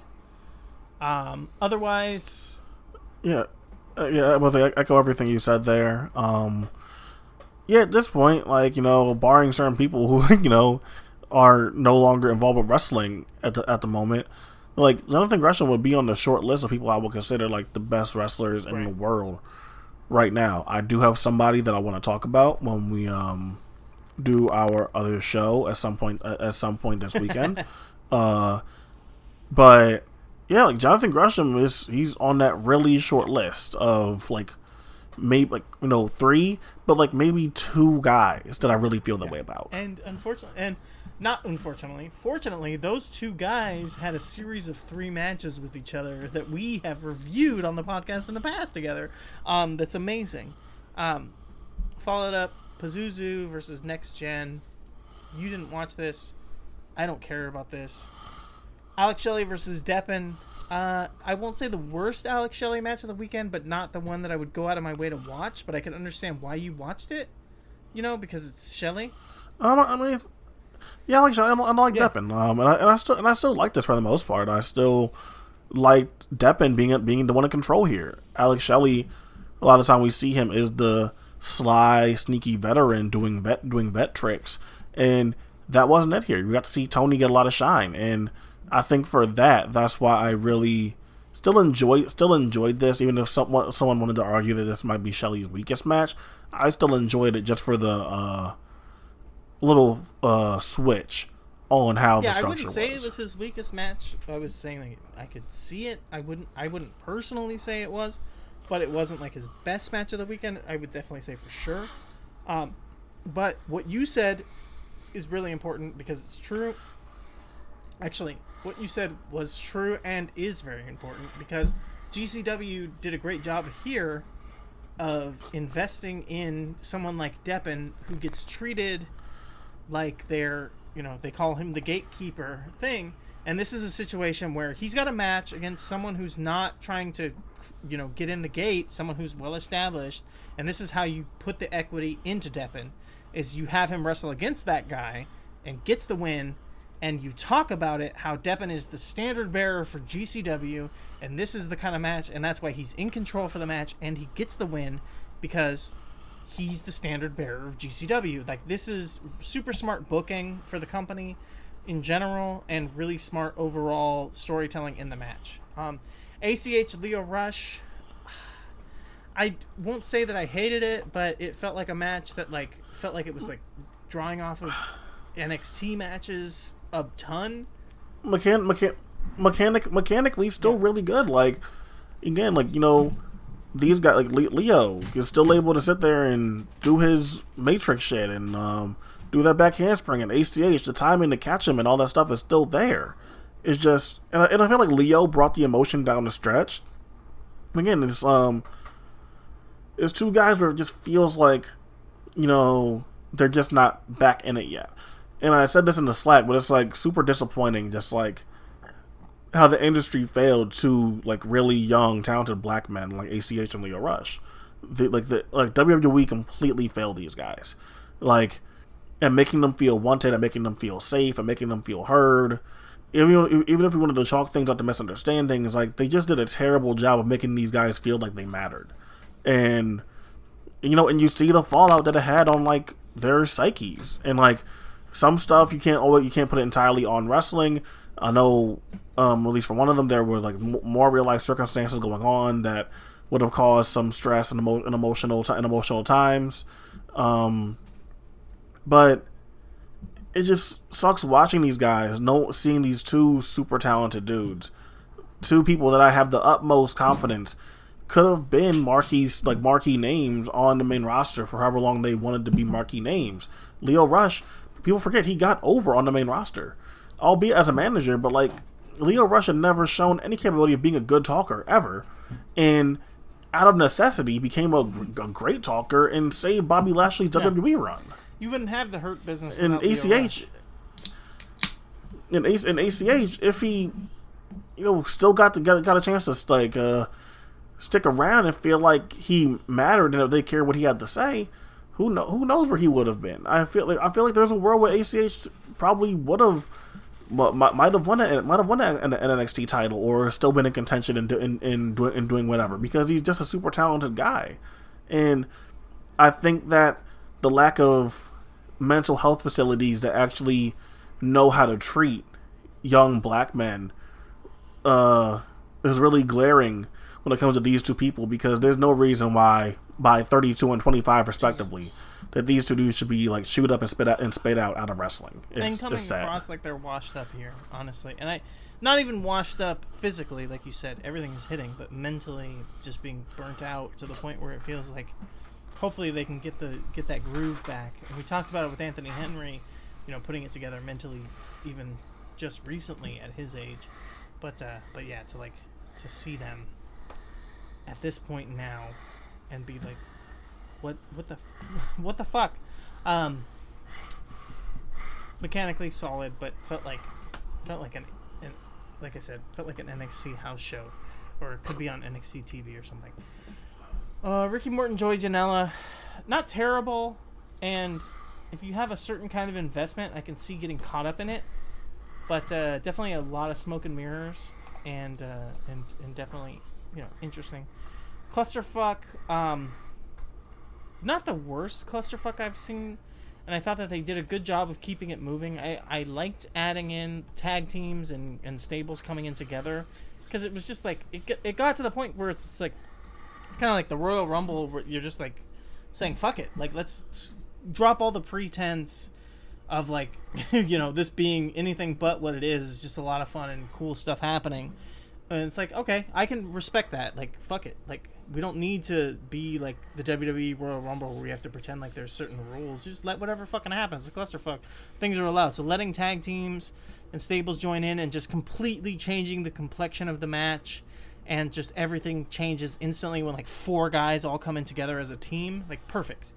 Like okay. So that made the match like flow a lot quicker and made things not as unbearable. Still not worth your time. Uh, Colon versus Tremont. If you're super, not super, if you're invested in deathmatch wrestling history, if you're invested in Matt Tremont, if you're invested in Alex Colon, watch this match.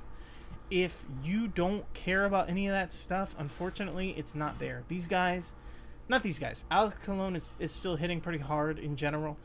Matt Tremont is on the way out, and He he's he's kind of, he's by default like the best U.S. deathmatch guy still left. yeah, I think. unfortunately, unfortunately, that's where it's at. And it's not to say that he's bad, but it's just to say that there's nobody else who comes close.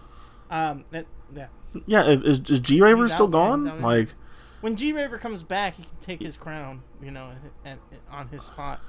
But uh, but yeah, with him out, and you know, Jimmy Lloyd talked about him earlier, but Jimmy Lloyd's not really working death matches anymore. Um, Shlak, Shlak would be the guy, but he has never ascended to really take the crown. Like he just he he sucks. like he should be the top deathmatch guy, but he just can't figure it out to have good matches. you know, you know who it is. Like, in like you know, it all depends on him getting the opportunity to do it. It's like it should be. It's, it's AJ Gray. He has a willingness to go out there and do that shit. Like, like fuck it. Like, do Yeah. more. Like with AJ Gray. Like for real. If if he has a willingness to go out there and do that shit, he's not scared of it, and he's embracing it. Then fucking book AJ Gray for all these for all the Yeah. deathmatch no, tournaments. I mean, if they were smart, that's what they would do. But we'll see where they go from there because he's going to be busy. He's got multiple championships and a lot of bookings moving forward. So we'll see what he wants to do. But yeah, I mean, if he's willing to do the the death matches and the death matches pay pretty well, why the fuck not? Um, freelance wrestling slash freelance underground. I don't understand why they're different enough. They deserve different booking, and I didn't get any con- confirmation on this. Uh, I don't think we're in Chicago anymore. Um, what did you watch from this? uh, Isaiah versus Lee Moriarty and Kylie Rae versus Josh Alexander. Okay. Um, this I would say is my worst Moriarty match of the weekend. Uh, yeah. I'd, I'd agree. I don't know what it was, but Isaiah Velasquez is usually good. He was not here for this. and and Lee and, and Lee feels Yeah. worn out. Like he just had the he just had the a Gresham lot of match. stuff going on this weekend, so this is uh, definitely not not his weekend. I I feel like I may have seen other stuff from this show, but I don't remember anything else except for this. And then the main event, Kylie Rae versus Josh Alexander. This was, mm, this was good. I liked it. I it got it, it got good. I, I didn't like I didn't like the beginning at first with, um, especially for the development that we the, the development that we had with Kylie's character to begin the year, where like she was realizing that people are like mean and nasty, and that she does have to kind of turn up the mean side in order to get by here. And I didn't like to see her reverting Yeah. to that, at least in freelance, where like it seems like there was a clear change in how and how they presented Kylie and her going back to doing cutesy innocent stuff. But it got it got there eventually into, into, into what it should have been. and the fact that it's a place where she's the champion, so she should at least be somewhat like have some kind of concept of what's going on. But I get you, and it did. It eventually, after they went past all of that, it definitely delivered. I thought that Josh did a really good job of being willing to sell, but also picking perfect spots to cut off, and he really showed a um, a wrestling acumen that I think that gets overlooked for someone like Josh Alexander, especially now where he's thought of as like a honestly at this point I think he's thought of as the second guy in a tag team with Ethan Page where for me for the longest time I thought of him as the, the better guy of the tag team and a bigger single star. Um, but you know the retirement and being stuck in Canada stuff affected that to where I think he's now you know been downgraded. Um, but yeah like the wrestling intelligence. Um, go ahead. I was, gonna, I was gonna say like, you know, like just going back going back to the Kylie point. It's hard to watch Kylie and see what she did to Kobe Durst and see what she did to Robert Anthony, and then watch her for like you know months later, and now for some reason she wants to bring out headgear and be Josh Alexander's friend. Like I just watched you beat Robert Anthony to a Right. pulp. You think that you would uh, have learned something here. Um, but yeah, it's just like it is what it is. Um, Black Label Pro, Threat Level Noon. What did you watch from this? Uh, okay, um Shelley versus Henry, uh Josh Alexander versus Leyla Hirsch. Um I think that's yeah, I think I think that, I think that's it. Um, that's the worthwhile stuff. Josh Alexander or uh, Henry versus Shelley was fantastic. You've got really the Yeah, indie babyface veteran top guy in Alex Shelley. He knows how to sell. He knows how to work. Uh, he knows how to put a match together against. We talked about it. The peaking best heel in the fucking business. This, this deceptively, like these guys have been around for like the, pretty much the amount, like the same, the same, the same amount of time. Both these guys have been wrestling forever. Both these guys are so fucking good. I don't know if they've ever crossed paths before, but they brought it here and they brought it exactly like you would hope for. Um, I mean, Shelley is so good as a babyface, like, and this was a good chance for him to show it off. And he doesn't necessarily, as the like domineering heel or the domineering vet, it's like hard to be a domineering vet as a babyface, really.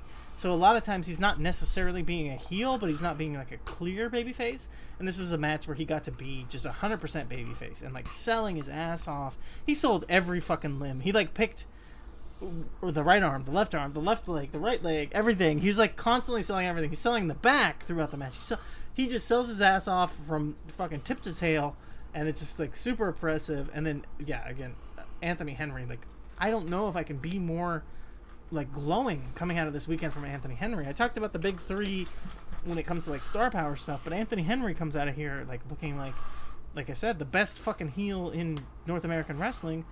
You know, and then you got Gresham, who comes out of the weekend feeling like the best wrestler in the world, and then you got Alex Shelley, who's just like amazing veteran who just I don't know, this guy can do it all. He can do it all. Um, Um, by, by any chance, did you wind up seeing any of the turbo the I- turbo I most uh, it, tournament? Okay, um, are Shelley and are the, are the two big Shelley matches versus Isaiah and Kylie oh, worth going back to? Yeah. Yes. Okay, all right, we're just we're just making sure. I, I, I completely lot. forgot the turbo graps was like was so recently, so that's Yeah. what the, to make the sure. on Shelley that one. and, and Kylie Rae match is it's a little bit more lighthearted and fun, but then it gets serious. But uh, it's not the same way as the Josh Alexander match where it's like frustrating. It's just like a little bit like goofy in the beginning, but it it's definitely worth watching. Um, and yeah, I'm, I'm, I'm fine with, like I said, I'm fine with Kylie being that in Black Label Pro, where like she didn't have a whole like philosophy change, and like you know, I I worked so hard to get this championship and get it back and come back from whatever happened in AEW that I'm not letting anyone take this from me. To then you know wanting to joke with Josh, like, but like I'm fine, I'm fine with that in the context of in the context of Black Label Pro. yeah. But yeah, this match, I mean, again, these are two of the best wrestlers in the world, honestly, these two. And they're opening up a fucking Black Label Pro show. I hate to get this upset, but it's like Black Label Pro is the worst fucking indie promotion on the planet. I don't fucking care what anyone says. Like, I hate Black Label Pro because they have shit like this and they present it as an opening title match. You know what I mean? and it's just like this is like this is main event level. These are the best fucking wrestlers in the world. Like there might be a title on the line here, but This should it's just this this should at least be this should at least be like pre like like yeah, the match before intermission or something Where you treat it like with any kind of respect. It's fucking bullshit that they open up with this because these are the two these are two of the best wrestlers in the world. Like I I say Gresham's the best wrestler on the planet, but these guys are like neck and neck behind him. These guys are both these guys are so fucking good. Um Josh Alexander versus Leyla Hirsch. This is what I was referencing when I said Josh Alexander's second best intergender match of the weekend. This is Alexander's best intergender match of the weekend, as far as I'm concerned. What do you think? Yeah, for sure. Oh yeah, oh yeah, for sure. Um, I like uh, me and you both really enjoyed Leyla Hirsch. I think most people that we talked to really enjoyed Leyla Hirsch, and I think that I don't like you know not having to deal with like the goofy side of um of of, of Kylie and freelance, and getting to just go in there and just go crazy and be a bully here with Leyla. It's exactly what I want Josh Alexander to be, and like that's what I fell in love with when I watched him versus uh, Daniel Garcia last year in uh, in um in C four. Is that I, w- I would I want to see him just be this like commanding, domineering like jock. He's a giant fucking dude. He stands out in the context of this current wrestling landscape. He just he should be destroying people.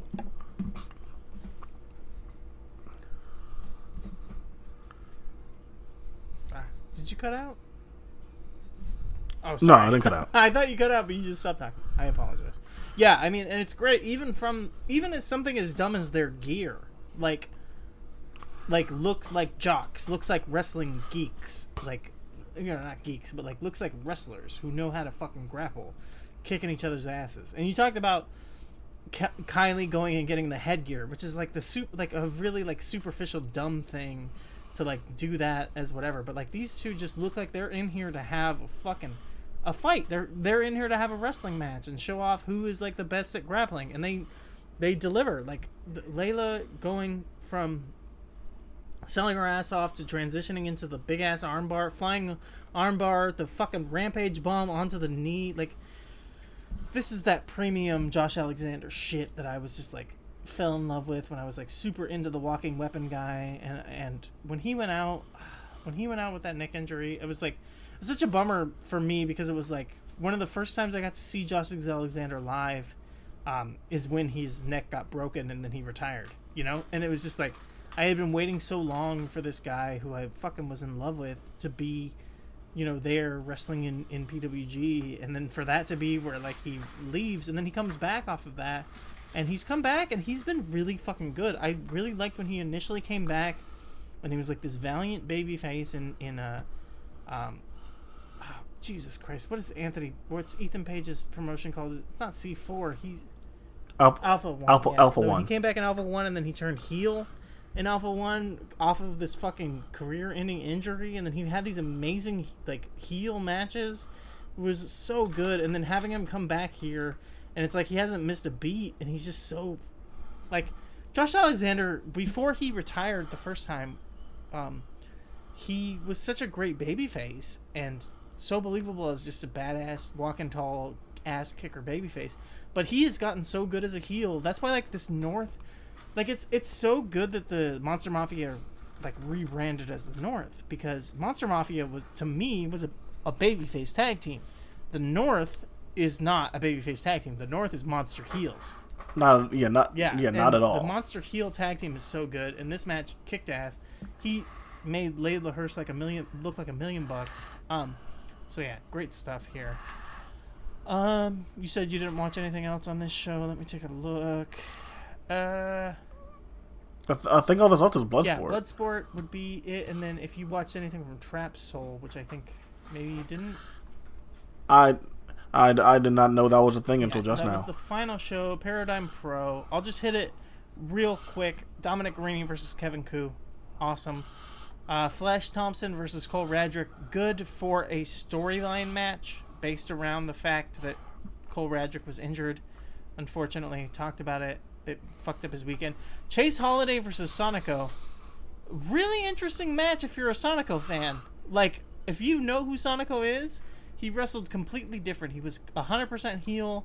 He came out and he blew blood in Chase Holiday's face to open the match and then was heel the whole way through. It was very interesting. Um, but yeah, like the only match that I would recommend watching Kevin Ku versus Dominic Garrini. Erick Stevens versus uh, Hoodfoot Mo Atlas was pretty good. Otherwise, you know, whatever. Uh, Clockwork Orange House of Fun match. I, I went out of my way to watch because I wanted to know is Matt Justice washed? Is the Clockwork Orange House of Fun stipulation good? Because I remember liking it in TNA. And I will tell you, Matt Justice is washed. This guy is fucking done for. Don't watch his matches anymore. Clockwork Orange House of Fun. Eh, verdict is still out. Judge judgment has not been passed. It might be it might be a bad gimmick, uh, but I'm not 100. percent Um, Bloodsport. Let's talk about it, Quentin. Get it. Okay, I saw um, Tankman versus Alexander James, Lawlor versus Homicide, Davey Boy Smith versus Josh Alexander, and John Moxley versus Chris Dickinson. Um, let me hit the ones that I saw. Uh, Calvin Tankman versus, for Alexander James. I could see some people not really liking it because they spend so much time on the ground, and I can see people feel like feel like nothing got accomplished, um, and just biding time. But I like the idea of James having to weather the storm of this much bigger guy smothering him on the ground and just trying to pick his pick and find his spots. And then once they stood up, James had no chance striking with Tankman, and I liked uh, I liked the idea there. Uh, Tom Oliver's homicide, really fun. Um, just for everything that we know Tom Lawlor is, uh, as far as his legit legitimacy, credibility in, his, in the setting like this, and how good he can be in it. Homicide was the wild card, and I thought Homicide was really fun and entertaining, and was like when they did like Nick Gage on this on this show. I think he's a better version of what they wanted yes. Nick Gage to be. Um, I think you know Homicide being like fucking I'm gonna do a fireball or attempt to do a fireball is way better to me than just Gage being Gage and doing him versus Thatcher to pay off a five year meme. Like I'll I, am way more interested in that, and I thought that was super fun. Davey Boy Smith versus Josh Alexander was like a squash, and I was really confused by that. Like, I don't know. Did you feel that way too? Uh, yeah, I was kind of. Sh- I was definitely shocked by that. Yeah, I I was surprised considering that these are like the two biggest people on the show. I mean, other than um. I guess Mox and Dickinson, but like these are big. two. Actually, Erik Hammer and Kyle Jackson oh, are huge. Yeah, I forgot, I forgot, I forgot. Like these are two big guys, and I thought that Davey and him would have had a little bit more uh, back and forth, considering the kind of uh, amateur wrestling background Josh Alexander gives off, and Davey Boy Smith's background in, in mixed martial arts training. But Davey Boy just kind of ate him up, and it wasn't bad or anything. It was just like Jesus Christ, like that's not what I expected at all. Um, and then Moxie versus Dickinson I think as good as a Dickinson match can be in this setting, Moxley continues to be good anywhere you plug him in, whether that's TV wrestling, main event wrestling, uh, straight up stuff, stuff with heel bullshit, uh, more shoot, more shoot inspired stuff, um, gimmick stuff in New Japan when, when, when our Suzuki. This guy has continued to prove out, after leaving WWE that he can do anything and thrive in anything. I would. The only thing I would say is ju- just the thing that um, the Killer Kross Mox uh, shoot style match was better, slightly.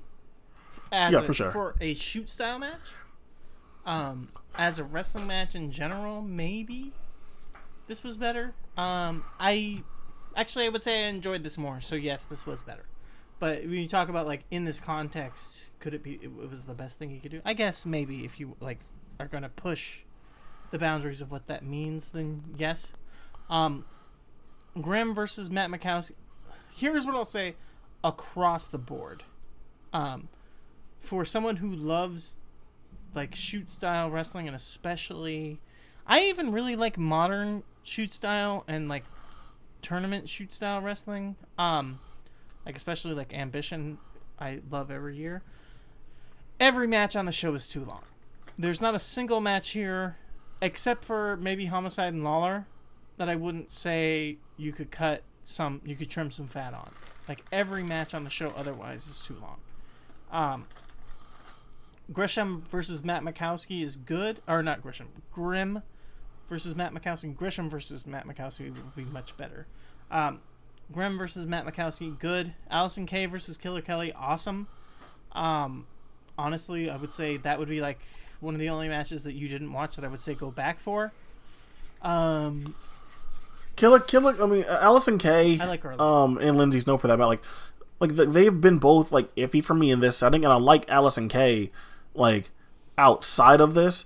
But whenever she's been on Bloodsport, I haven't been like the most enthused right. with her. So that was that was that was the reason why I skipped. But like obviously, I love Kelly and Leyla, and I would have liked to see like them yeah, what they off. should have done was Killer Kelly and Leyla Hirsch win and have them be the main event or the finals of the women's tournament. But whatever, they went the opposite way.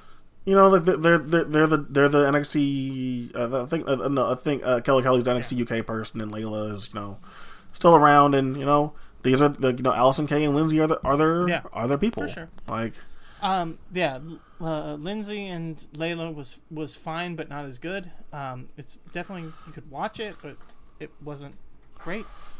My biggest issue with Calvin Tankman versus James was not even necessarily anything with the match, but just that um, watching it, I felt like Tankman would have been presented better in the Ambition setting, just because Ambition has done such a Okay. better job with big men like him, you know. And uh, yeah, I, I think yeah, I think so that's fair. That was like the only thing that that hurt it for me. Um, but I get where you were coming from, where like they kind of told a story that made sense. I just, I just, I feel like they've done such a better job of protecting big men in in the shoot style setting because there's so much mat work. A guy his size shouldn't be rolling on the mat as much um, as he was here. Um, but you know, whatever. That's just how the match ended up. Erik Hammer versus Kal Jak. Honestly, worth watching. And I'm not a huge fan of either guy, um, but it was two big motherfuckers. They felt like they were in the right weight class. Like a lot of these shoot style matches don't have the feeling of two guys who make sense against each other. Um, two guys who have legitimate backgrounds, who definitely are in there feeling like they know what they're doing, and uh, and they really fucking brought it in a way that was like legitimate, like and felt like it made sense. Um, that said, if you're not someone who appreciates grappling, if you don't like amateur wrestling, if you don't like MMA, like you might not enjoy this as much as I did. But for me personally, and me talking to you, like Quentin, my co-host, like this is one to check out. These guys kicked each other's ass, and they had a fight that looked like a combination of like a shoot grappling competition and a professional wrestling match. So it was worth watching. I'm, I'm, I'm surprised. I'm surprised that that got an endorsement from you. But Yeah, I'll keep that in mind. Give it a watch. Um, Homicide and Lawlor, my only issue with the match, and I loved it for the most part. My only issue, the fucking stomps on the head were too brutal to not call the match. Like, I'm sorry, but I know that Lawlor was supposed to win, but it got to a point where it really makes the referee look like he has no credibility when you don't call a match when you have someone getting stomped ruthlessly stomped on the head for four or five just unanswered strikes. You know what I mean? And that's just coming from You, yeah. you know, in in in in, in Dana in Dana White's words, some Mazzagatti level exactly. shit. like unfortunately when I watch something like this that's presented as shoot style, I'm thinking MMA and when I think of MMA, you can't stomp somebody on the head like that. You know, that's just it's too brutal and that is just like the the mat the the fight has to be called. So that that would be my only issue. And again, that's coming from Homicide. So Homicide doesn't have that background to understand. Homicide pours bleach down people's throats.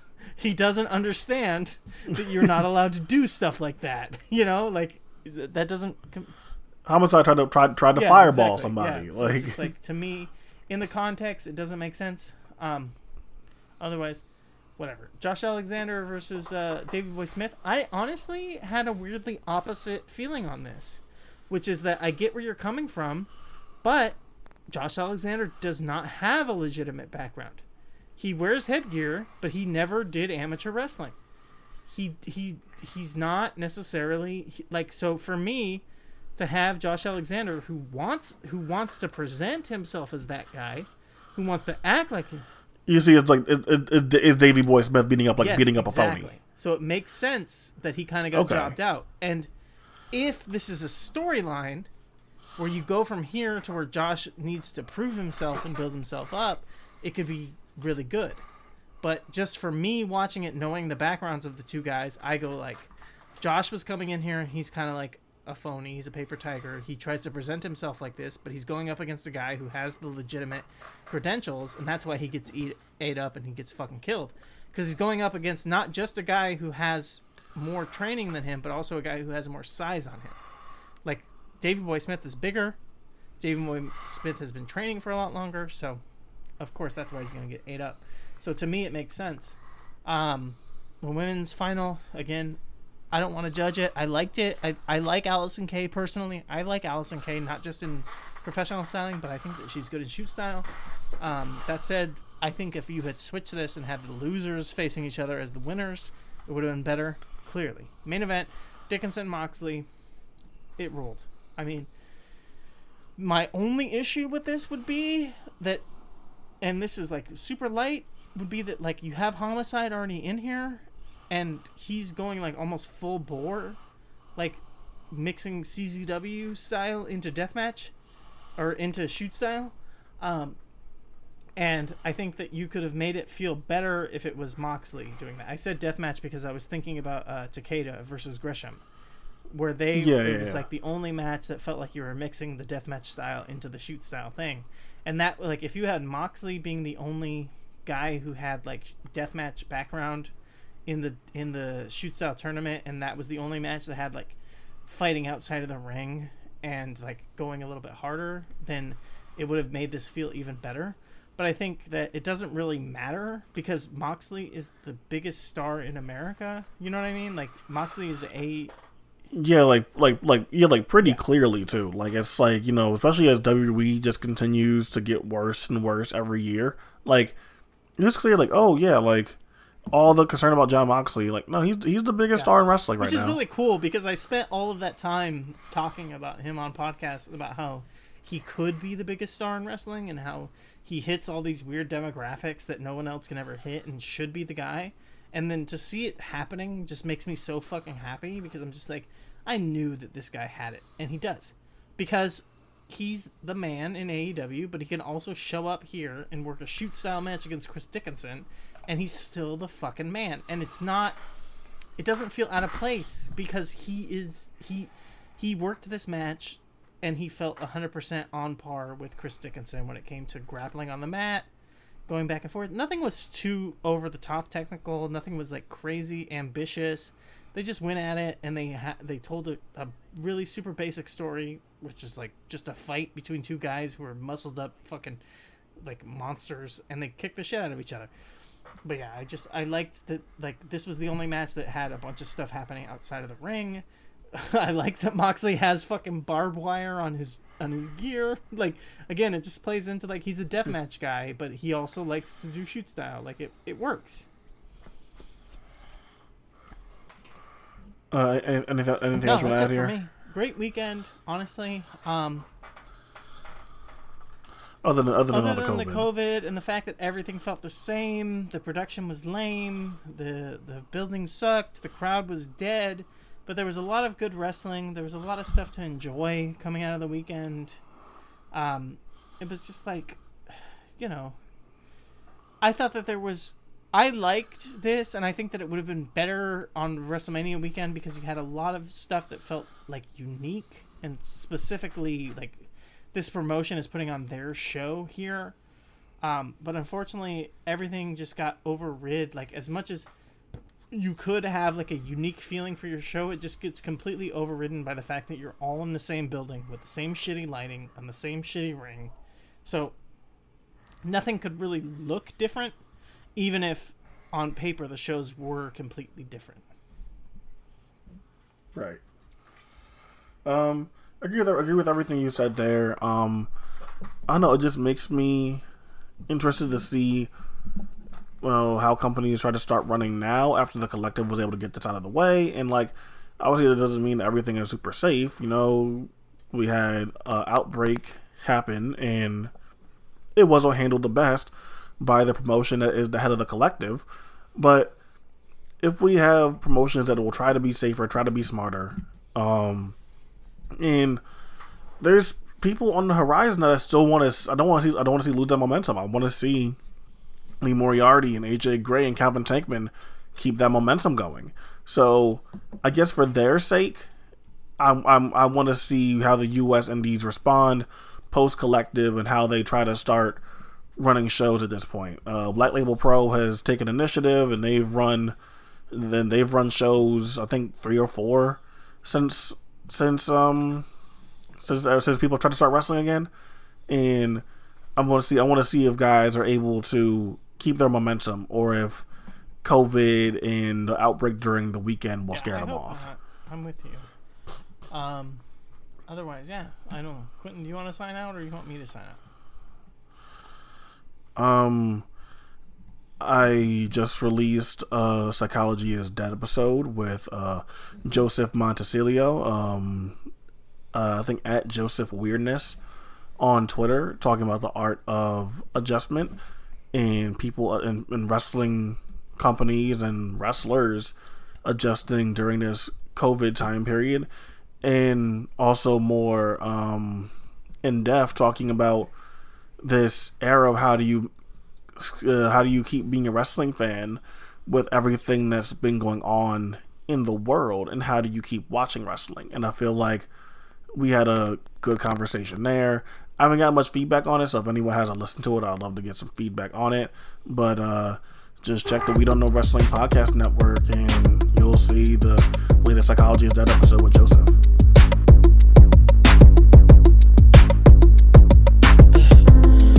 To put you in the worst mood. Uh.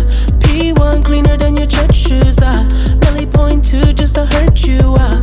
All red lamb just to tease you. Uh. None of these toys on lease to. Uh. Made your whole year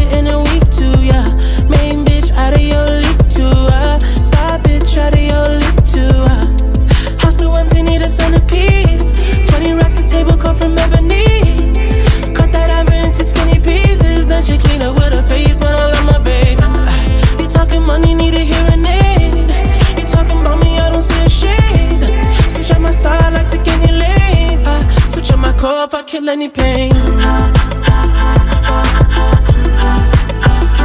Look what you done. I'm a motherfucking star boy. Look what you done. I'm a motherfucking star boy. Every day a nigga try to test me. Every day a nigga try to end me, yeah. Pull off in the roadster SV, yeah. Pockets overweight hefty. Coming for the king, that's a far cry. I come alive in the fall time, man. The competition, I don't really listen. I'm in the blue moon, song, bumping new edition. House so empty, need a centerpiece. 20 racks a table come from ebony.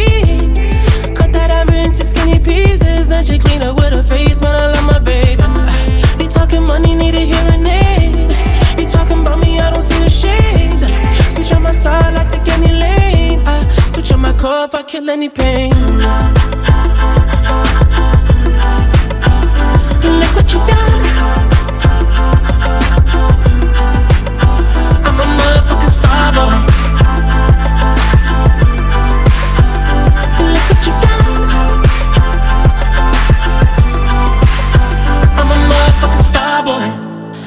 Nigga Brad Pitt, legend of the fall, took the year like a bandit. Bought mama a crib and a brand new wagon. Now she hit the grocery shop looking lavish. Star Trek roof in the Wraith the Con. Girls get loose when they hear the song. 100 on the dash, get me close to God. We don't pray for love, we just pray for cause. House so empty, need a centerpiece. 20 racks a table come from ebony. Cut that ever into skinny pieces. Then she clean up with her face, man. I love my baby. You talking money, need a hearing aid. You talking about me, I don't see the shade. Switch on my side, I take any